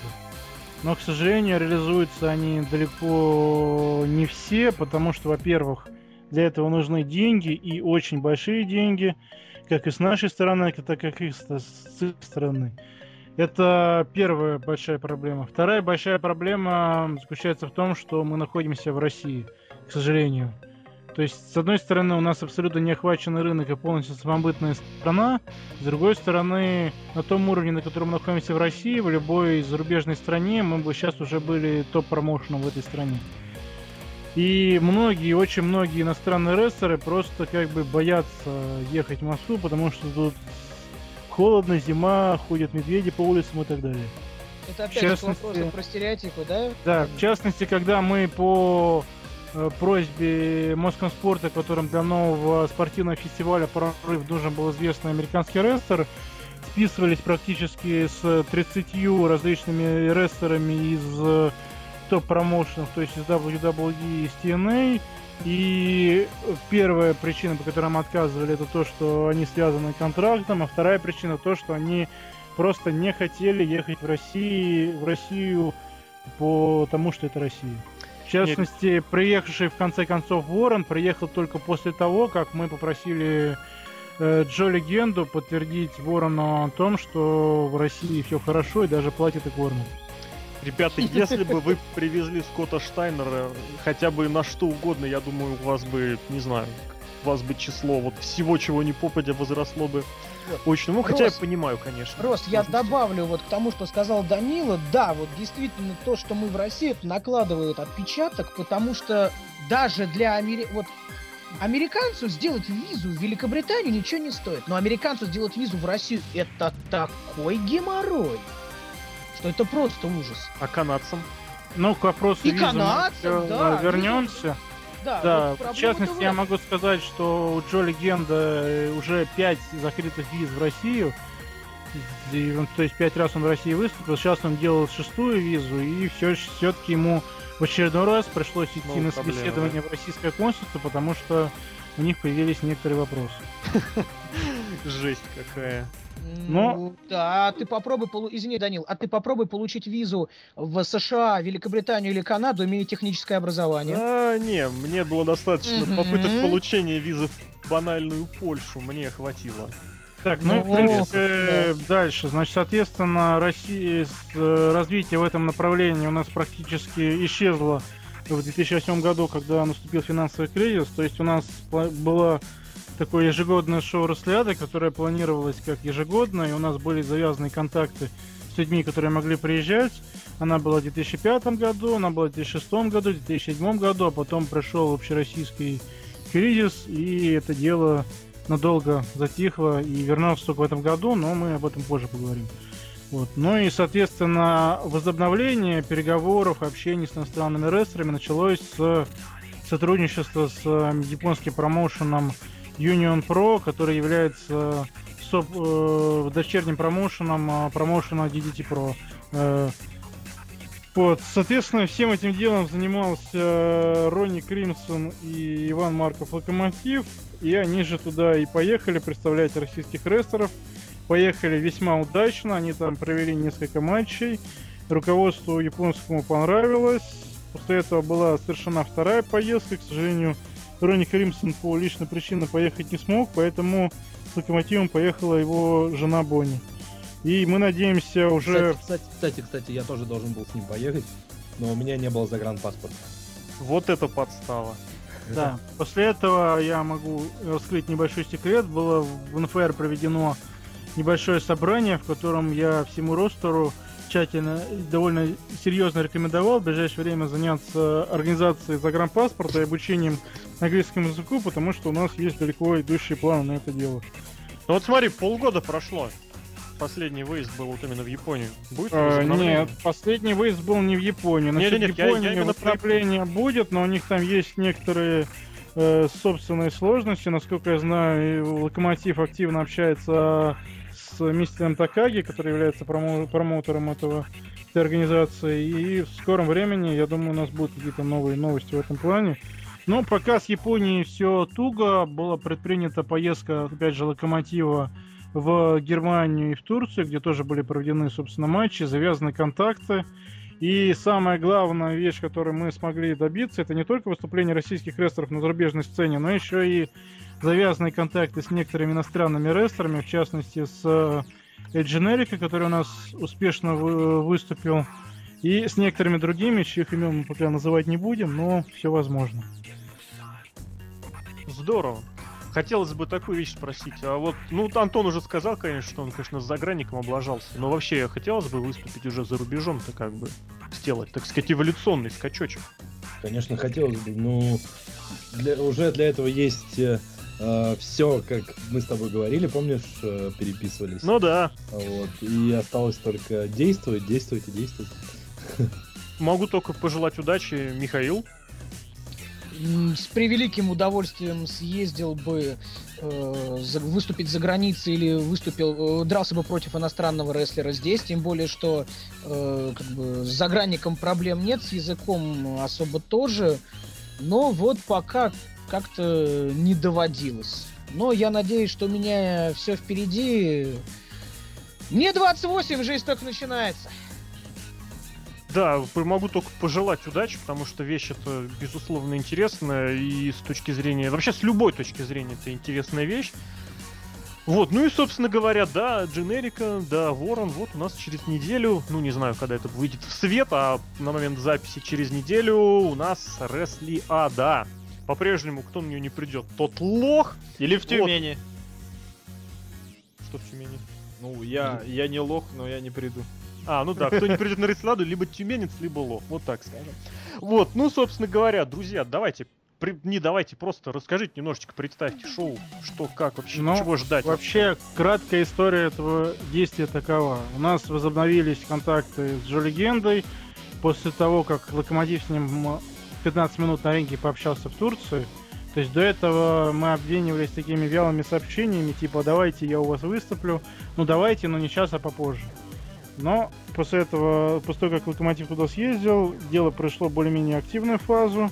Плюс ко всему у нас уже были налажены контакты с Generic, был получен от него предварительное подтверждение о втором выступлении осенью. И как бы у меня появились планы и предложение к Вадиму Корягину провести, собственно, в очередной раз Росляду. Э, Я могу сказать, что изначально приезд иностранных рестлеров двоих, то есть Generic и Джо Легенда, планировался на юбилейное шоу НФР, которое должно было быть в ноябре, но планы немножко поменялись.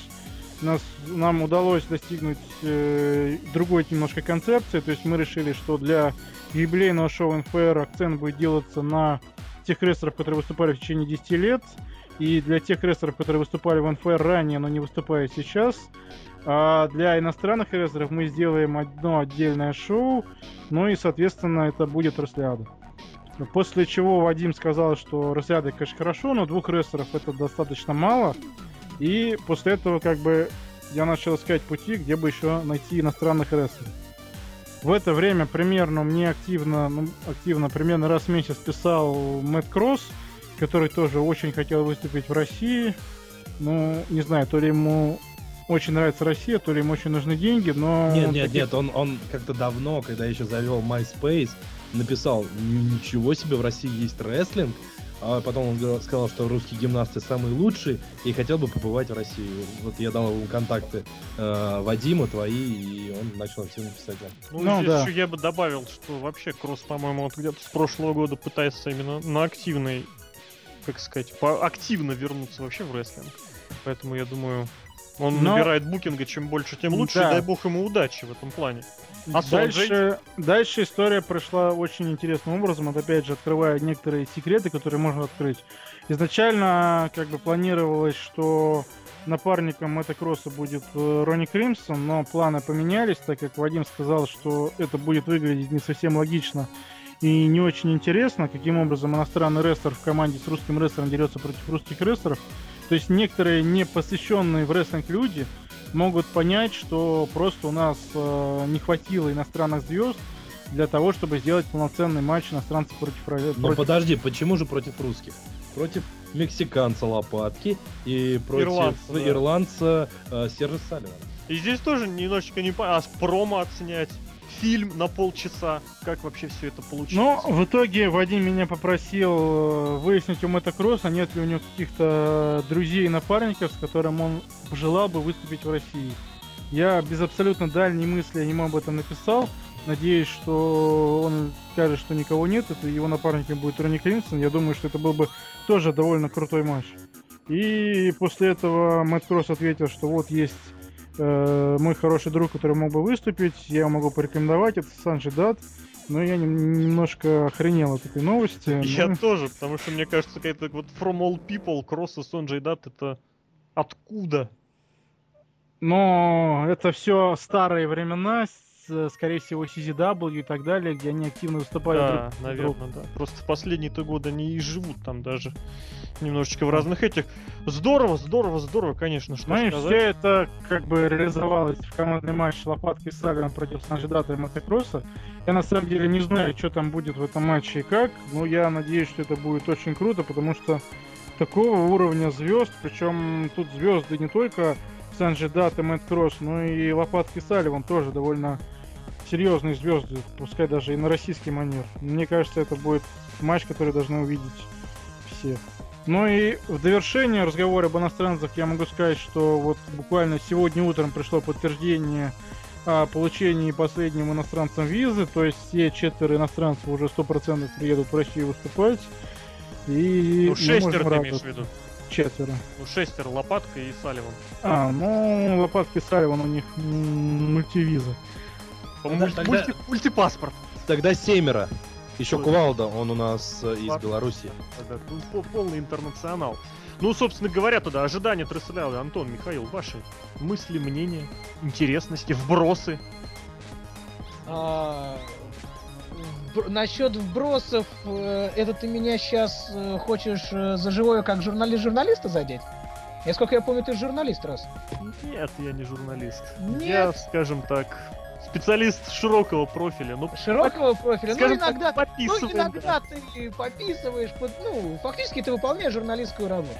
Нет, вбросов не будет. Что я ожидаю от Росляда, я на самом деле а, впервые буду смотреть Рослиаду. Я вот, к сожалению, не видел э, в живую предыдущих Рослиад НФР. И вот моя первая Рослиада. Я надеюсь, что смогу там принять участие.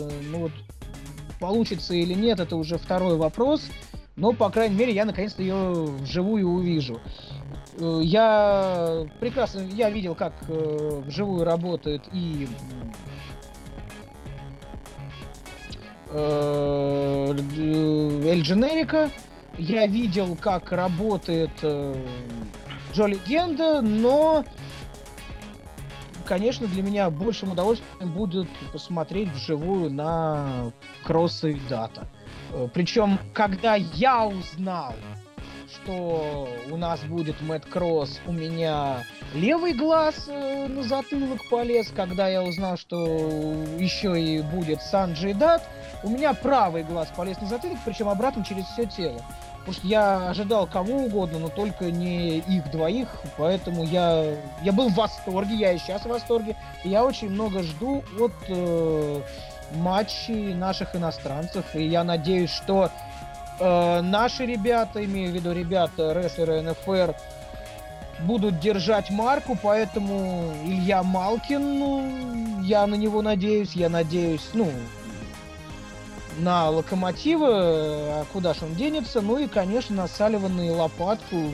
Я хочу черт возьми, я хочу там быть, и я там буду. И я вот присоединяюсь к тому, что сказал Рос, кто не приедет на Росляду, 2012 э, в Моссовете и 16 сентября вот, тот либо лох, либо... Тюмень. Я что-то сейчас заиспугался на следующей неделе, там, как в субботу хоккейчик. Я что-то прям даже... А все потом слышал, что Ресляду в воскресенье и сразу прям расслабился, что в Тюмень мне не надо будет уезжать от этой фразы.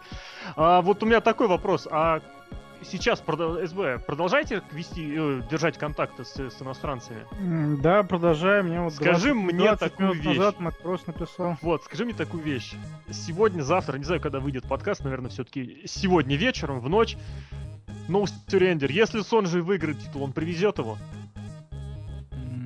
Насчет этого мы с ним не общались. Обязательно напиши, потому что мне кажется, это, это, это были бы просто нереальные Но идеи. Эль Дженерико приезжал, будучи текущим чемпионом э, японского промоушена. Да, но он же не выносил титул.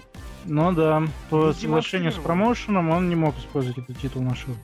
Вот вообще, конечно, это странно, потому что шоу-то не выходило ни на pay-per-view, ни в прямом эфире. Насколько я знаю, большинство ограничений именно в этой стези касаются ну да и ладно, пожелаем удачи Сонджу, пожелаем как бы еще, чтобы он согласился, чтобы ему разрешили привести, потому что, мне кажется, это будет дополнительная фишка, на которую можно прийти посмотреть. Вот, и такой тоже еще такой вопросик про вбросик. Э, против кого, вот идеальный ваш зарубежный противник, против кого хотелось бы биться на ресляде? Вот есть возможность выбрать спортсмена действующего, ну, атлета, рестлера, называйте как хотите. Антон Михаил. Я ли вот с удовольствием проведу матч с тремя. Либо... Гандикап. Нет, нет, одиночно, один на один. Либо против э, Джерика, либо против мистера Андерсона, либо э, хардкор про... Нет, либо хардкор против Томми Дримера. Да, два из трех матчей Хил против Хила. А вот так вот, да. Понятно. Антон, и так Ресляду твой идеальный выбор? А, Дэниел Брайан и Найджел Магинес. Ну, Найджел не выступает же уже. Он принимает mm. сейчас букинг. Именно по боям? Да. Вот это была бы действительно хорошая новость. Потому что, потому что да. Собственно говоря, СБ, может быть, тоже кому-нибудь бы хотел Станнер-то прописать. Ну, если бы я когда-нибудь перестану быть организатором и стану активным рестлером, я бы подрался с Кристофером Дэниелсоном. Все-таки Кристофером Дэниелсоном. Все-таки, ребята, у вас там Подловил, подловил. Но ты же не Антона подловил, так что это не считается. Это у вас там у всех, ты же понимаешь, это же все, это же вот так. Ну и, собственно говоря, ты затронул очень интересную тему, юбилейное шоу. Опять же, понятное дело, что до прямых анонсов еще долго далеко, так, так, погоди, у меня еще будет несколько небольших анонсов по Росляде. К сожалению, а, да. у нас э, еще будет как минимум три матча, которые мы, скорее всего, анонсируем либо в понедельник, либо в начале следующей недели. Кроме этого, у нас будут некоторые нововведения. В первую очередь, у нас на Росляде впервые будет использоваться новый рестлерский ринг, который мы делали на протяжении ближайшего полгода. И это хорошо, что он будет на Росляде, потому что он будет проходить проверку 130-килограммовым Джо Легендой и супер хелфлайерами Мэттом Кроссом и Санжидатом, и я думаю, он будет Джо полностью Легенда, соответствовать этому 100, уровню. Джо Легенда 100 килограмм весит. А, да, точно. Данил, он говорили, что он похудел, да. Вот, это была первая новость. Вторая новость. У нас э, на Росляде будет проводиться небольшая фотовыставка с фотографиями из серии «Российский рестлинг на ринге и за кулисами». Ее делает наш официальный фотограф Дмитрий Лукьянов. Он ее делает начиная с января этого года. Там есть действительно замечательные фотографии, и которые, я думаю, всем интересно будет увидеть. Вот. Кроме этого, у нас в Крысляде будет э, немножко расширен мерчендайз по продаже всяких всякой рестлинг атрибутики, кроме стандартных э, постеров и дисков, которые мы обычно продаем. У нас будут доступны для продажи э, фанатские майки Антон Дерябин, Иван Марков Локомотив и майка Расследа 2012. И кроме этого, возможно, будут э, молодежные сумки с фотографиями рестлеров Empire. Вот так вот. Очередной повод заглянуть на Ресляду, посмотреть. Ну и, собственно говоря, юбилейное шоу. Ты прям очень затронул интересную тему, которая меня, мне особенно интересна. Но... Что будет? Что будет? Гиммик. Интересно, почему нужно Но приходить? я могу По честно... какой причине я буду называть людей, которые не придут на шоу лохами или тюменцами? Я могу честно сказать, что никаких э, официальных планов на юбилейное шоу у нас сейчас на данный момент нету. Все это будет делаться напрямую после Ресляда, и в первую очередь это будет зависеть от прибыли с Ресляды. То есть, если мы сможем окупить все расходы иностранных звезд, мы попробуем сделать что-нибудь крутое. И я, Если предлагаю, и я предлагаю подкаст по поводу этого дела. Да, обязательно. И в противном случае, если же мы облажаемся, и Джо Легенда и Санджи Дат будут выступать, Это будет О, лишний повод сказать, что зале. наши рестлеры лучше. да, но, к сожалению, тогда юбилейное шоу придется проводить в авангарде. А, Что бы мы крайне не хотели. Ну а насчет э, планов на, на юбилейное шоу, ждите возвращения ветеранов, ждите я как раз вот это матчи и ждите интересные сюжеты. Этого всего будет вполне достаточно, и мы будем проводить некий внутренний эксперимент, смогут ли э, российские рестлеры собрать примерно столько такую же аудиторию, как приглашенные зарубежные, а если нет, то насколько это все будет отличаться. Какие-нибудь уже наметки, планы, кого позвать? Ты просто сказал, что а, ориентировано на рестлеров за всю десятилетнюю историю. Как, кого ждать вообще? Кого-нибудь такого совсем, чтобы прямо... Ждите, прикидывайте. У вас есть на сайте раздел «Русские рестлеры», там можно посмотреть, кто сколько выступал. Нет, то есть, то есть пока секрет, да? Ну, Ну, я- это- этот секрет продержится еще на неделю. Приходите на Росляду, и Вот. многие вещи вы узнаете. Еще один повод прийти на Ресляду и покинуть таки Тюмень до следующего, следующего воскресенья. Э, Был молодой человек, учился он у нас э, в школе рестлинга, но там по некоторым а, там, сем- там семейным или личным причинам, э, я так отдаленно вот эту историю знаю, он э, не смог больше нас тренироваться, и вдруг выясняется, что парень теперь будет тренироваться в Академии Лэнса Шторма. Лэнс Шторм уже там сделал заявление, что впервые у меня будет учащийся из Москвы, ну, стали как бы выяснять, кто это, прикидывать, и вот выяснили, кто это будет. За парнем можно только порадоваться. Я желаю ему всяческих успехов. э, И ждем э, его Я здесь, я здесь напомню, матча, что м- м- матча на ринге НФР. на НФР. А я напомню, что из Академии Лэнса Шторма порядка 10 рестлеров на данный момент являются сотрудниками WWE. Вот. Опять же.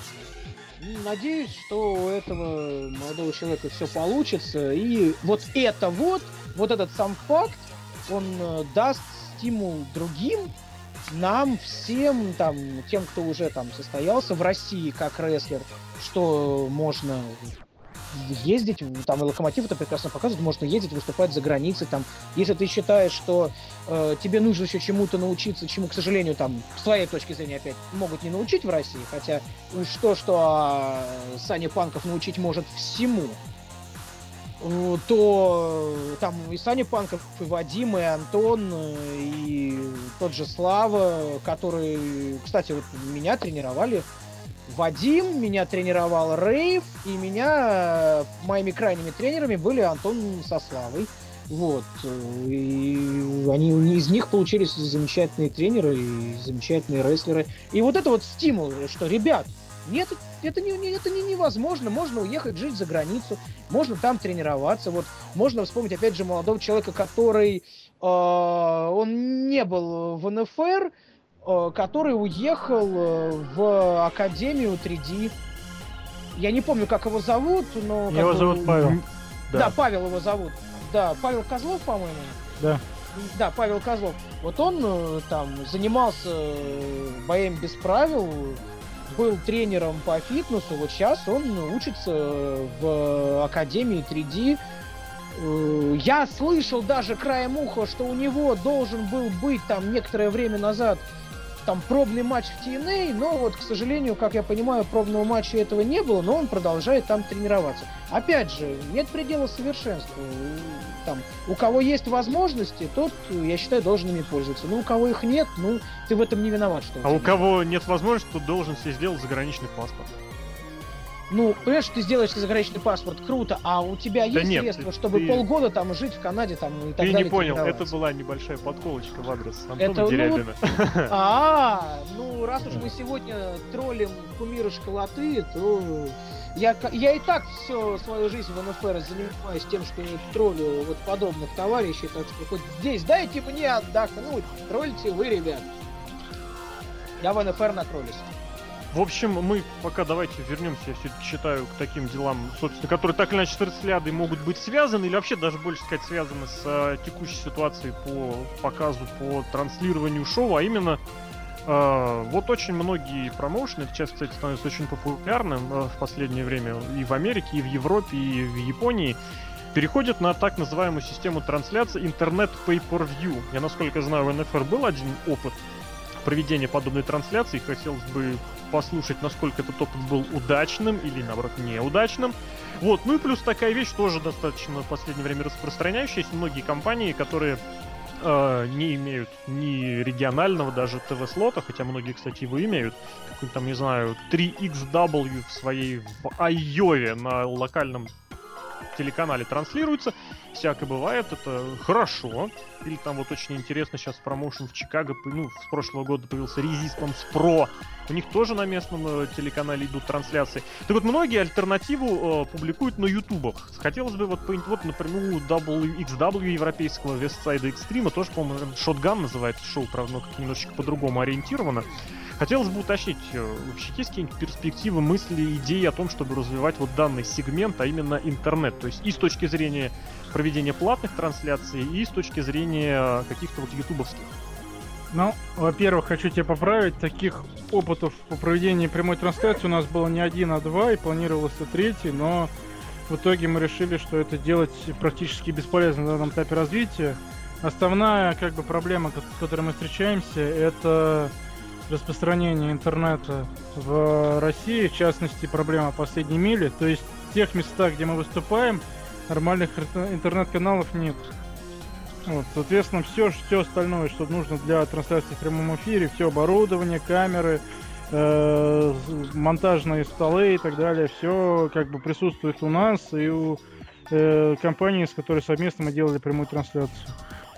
Э, вот, соответственно, ну, чтобы вкратце описать, первая трансляция прошла более-менее успешно, но примерно в середине она оборвалась в связи с тем, что местный э, IT-специалист обещал нам бесперебойный интернет, все подключил и пошел домой, так как у него это был выходной. И после этого интернет-канал упал, и мы прям в процессе шоу его долго вызванивали. Когда наконец не вызвонили, мы взламывали дверь его серверную, чтобы перезапустить интернет-оборудование и возобновить трансляцию. То есть все это было очень весело. А, Вторая интернет-трансляция проходила у нас в Авангарде. И никаких э, интернет-каналов в Авангарде нету, кроме личного интернета-директора, который нам не разрешили использовать. К тому же он находится очень отдаленно от места выступления. Вот, соответственно, мы пробовали в процессе шоу 4 различных э, варианта беспроводных интернет. Интернет это был э, там 3G, 4G и там все, что только доступно в Москве, и все это, тем не менее, пропускной способности не хватало для полноценного потокового видео. И после этого было решено все эти эксперименты остановить до лучших времен, когда наконец у нас Россия станет компьютеризированной страной. То есть на сто лет отложим. Ну, не знаю. Я не думаю, что мы так вы- выдержим сто лет проведения шоу. Тем, тем Ну, не менее, насколько Ребят, я знаю, отложим, извини, отложим, Чё? я думаю, года до 2019 когда в России обещают сделать стопроцентное покрытие сетями LTE хотя бы. Вот. э, Ну вот, ждем. Будем ждать 2019 года, да. Так, после этого мы начали активно развивать наш э, интернет-канал в Ютубе. Э, До этого был небольшой любительский канал, сделанный мной, он был такой более-менее популярный. И было решено сделать новый канал с нуля, загружать туда вообще всю видео, которое есть э, у нас в наличии в видеоархиве. В данный момент туда загружено порядка 200 видеофайлов протяженностью от 30 минут до 4 часов. Вот, у канала 600 с чем-то там подписчиков, 250 тысяч просмотров видео, и мы надеемся, что в дальнейшее время он будет достаточно популярен, потому что мы планируем туда за- залить всю нашу видеобиблиотеку, которая у нас есть, она практически э, гигантская. Вы просто не представляете, сколько это физически занимает место. И все же, и все же, хотелось бы вот именно повернуть это в ту сторону, вот какого-нибудь Да, да, в сторону pay-per-view. Да, Не обязательно. Еженедельный вот какой-нибудь выпуск на Ютубе, типа вот получасовой, 40-минутный, как удобнее, вот чтобы, чтобы приучить зрителя вот к такой вот постоянной, к регулярной, а, как сказать, регулярному освещению российского рестлинга, потому что, на мой взгляд, это очень многих, вот эта регулярка а, людей, которые не имеют возможности в их выезжать, при- приезжать на шоу, это многих может приучать к просмотру.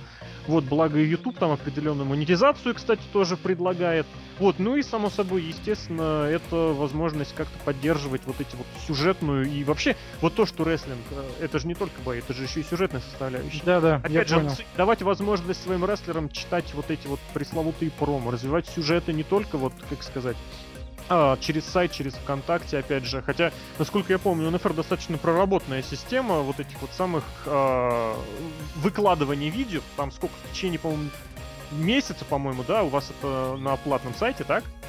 Да. Потом, А вы потом это выкладываете э, в свободный доступ, очень удобно, очень понятно, не так долго времени, не так много времени проходит, очень хорошая система.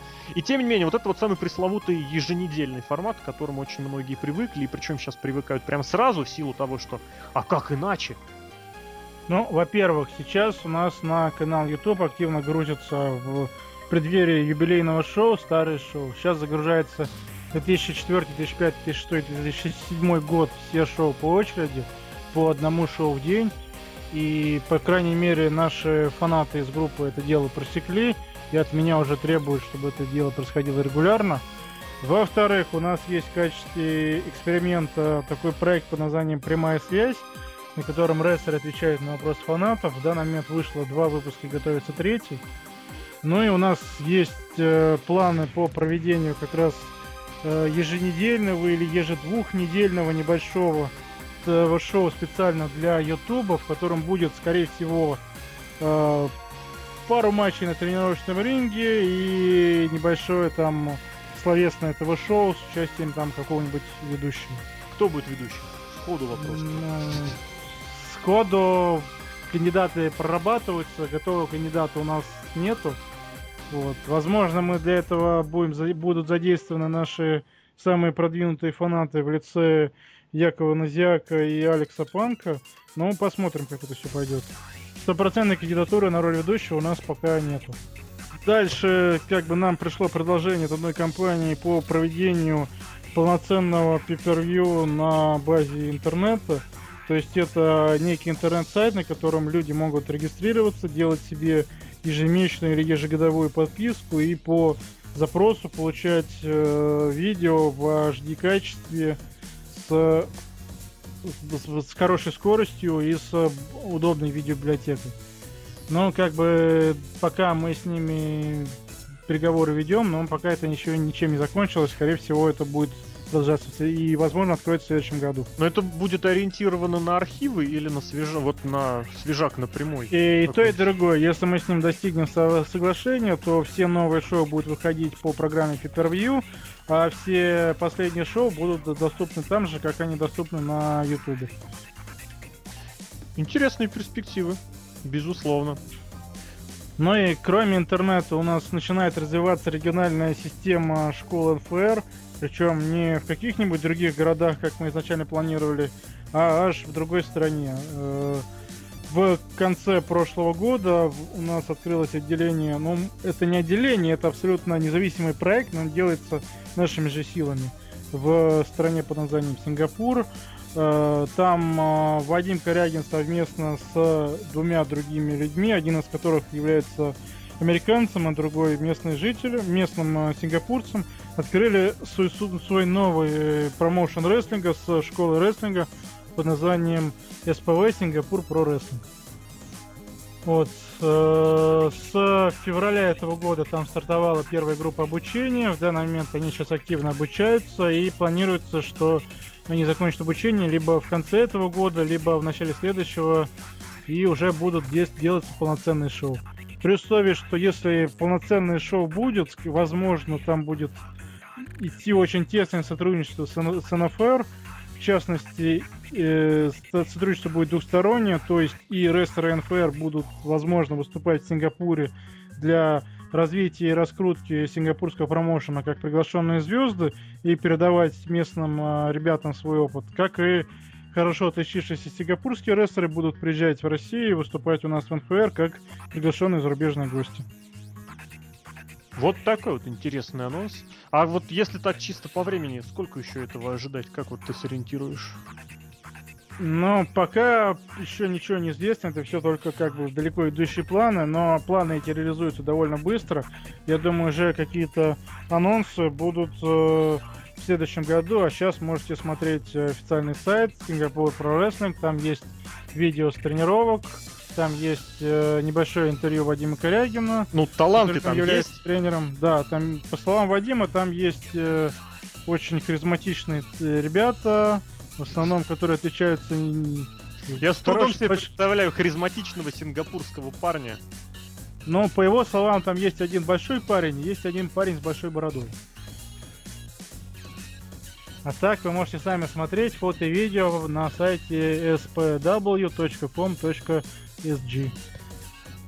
В общем, да, интересно, конечно, получился сегодня разговор, наверное, надо уже сворачиваться, поэтому не думаю, что это будет прям последний наш подкаст и при участии представителей НФР, и вообще посвященный замечательной организации. Вот, э, ну, мы сегодня уже наговорили, по-моему, часа два, поэтому даже три. Поэтому, дорогие друзья, все, кто имеет возможность, обязательно приходите на Ресляду, приходите на остальные шоу, обязательно требуйте, чтобы и к вам в город приезжали, вне зависимости, где этот город находится. Вот. И, соответственно, как это было в, Enough, последнее слово. У вас промо на несколько минут. Если есть что сказать, обратиться к зрителям, друзья, слово вам. Ну, если вы хотите пообщаться с руководством НФР или устроить шоу НФР в своем городе, или вообще выяснить наши условия по проведению шоу, или прийти в рестлинг, или сделать все что угодно, связанное с рестлингом в России, вы можете обращаться на сайте НФР указаны мои координаты, там есть внизу главной страницы, email, телефон, Звоните, спрашивайте. Все отвечу, помогу. Кстати, здесь тоже хочу добавить, что представители НФР всегда активны, очень нормально идут на контакт. Если действительно что-нибудь спросить, уточните. wrestlingfederation.ru, правильно там, да, у вас? Да, или wrestling.tv. Wrestling.tv без W в начале. И без Т. И без Т. Вот, э, либо во ВКонтакте, опять же, все находите, общайтесь, спрашивайте, там все есть. Э, и представители, те, с кем мы общаемся, и в данный момент, и видео, и фото. Вот, соответственно, Антон Михаил. Ваша промо. Миша, уступаю тебе позицию, давай. Хорошо, спасибо, что назвал меня пенсионером, я тебе это припомню. Друзья мои, э, хочу сказать, что мы всех ждем на шоу НФР. Неважно, где оно, неважно, как оно называется. Мы всегда рады вам. Мы, мы работаем и живем для вас и для того, чтобы м, популяризовать э, такой замечательный вид спорта, как э, рестлинг. Мы всегда ждем вас с удовольствием. Если есть э, действительно какие-то предложения, пожелания, Данила уже сказал контакты. Ну и, конечно, ближайшее шоу Рослиада 2012 16 сентября э, кинотеатр имени, бывший кинотеатр имени Моссовет. Э, мы вас ждем. Будет супер круто. Собственно говоря, у нас э, по-другому и не бывает. И третий раз процитирую Росомаху. Кто не придет, тот либо лох, либо из Тюмени. Либо верит вот. Википедии. Да, либо верит Википедии. Вообще, ребят, мы вас ждем. У нас всегда добрая, душевная, замечательная, но между тем зажигательная и улетная обстановка, так что скучно на шоу НФР не бывает никому, ни участникам, ни персоналу, ни уж тем более зрителям. Ждем вас на Рослиаде. Антон, Татьяна, ну, Роман, Антон. Роман, Роман. А, ну, все сказали мои коллеги. А, я хочу только, чтобы люди смотрели рестлинг. Неважно, будет это НФР, WWE, TNA. Просто смотрите, любите рестлинг. Приходите обязательно на Рестлиаду, потому что там будут и часть TNA, и часть WWE. И я хочу, чтобы все-таки э, люди как-то не знаю, как-то круто относились к, к этому виду эм, спорта, entertainment а или еще что-то. Э, в общем, любите, смотрите рестлинг, читайте VS Planet. Э, Не и- удержался, но ты смотри, а. И э, следите за новостями. Я думаю, что скоро НФР будет удивлять, удивлять и удивлять. Подпишусь просто под всем, что было сказано. В общем, дорогие друзья, очень длинный, затяжной, я уверен, интересный подкаст у нас получился. Вот, э, увидимся, услышимся на страницах сайта. Обязательно приходите на НФР, увидимся там. Можете пообщаться и с рестлерами, и с представителями, и с рефери НФР, и с нами, с наверное, как-то точно пойдет, с другими администраторами. Вот. А мы с вами будем прощаться, увидимся, опять же, услышимся с вами. Этот подкаст для вас провели обозреватель весьplanet.net Серхием, Сергей Вдовин, Всего доброго. а, администратор портала Алексей Красильников, Злобный Росомаха и наши гости Антон Дерябин, Е, смотрите, любите рестлинг. Михаил Вахнеев Любите рестлинг в себе, а не себя в рестлинге. Удачи, друзья! и Данила Дмитриев. Приходите, смотрите на шоу НФР. Единственное, что вы там не увидите, это матч CM Punk против Джон Сина, потому что такие матчи уже задолбали всех. Вот так вот. Дорогие друзья, всем всего отличного.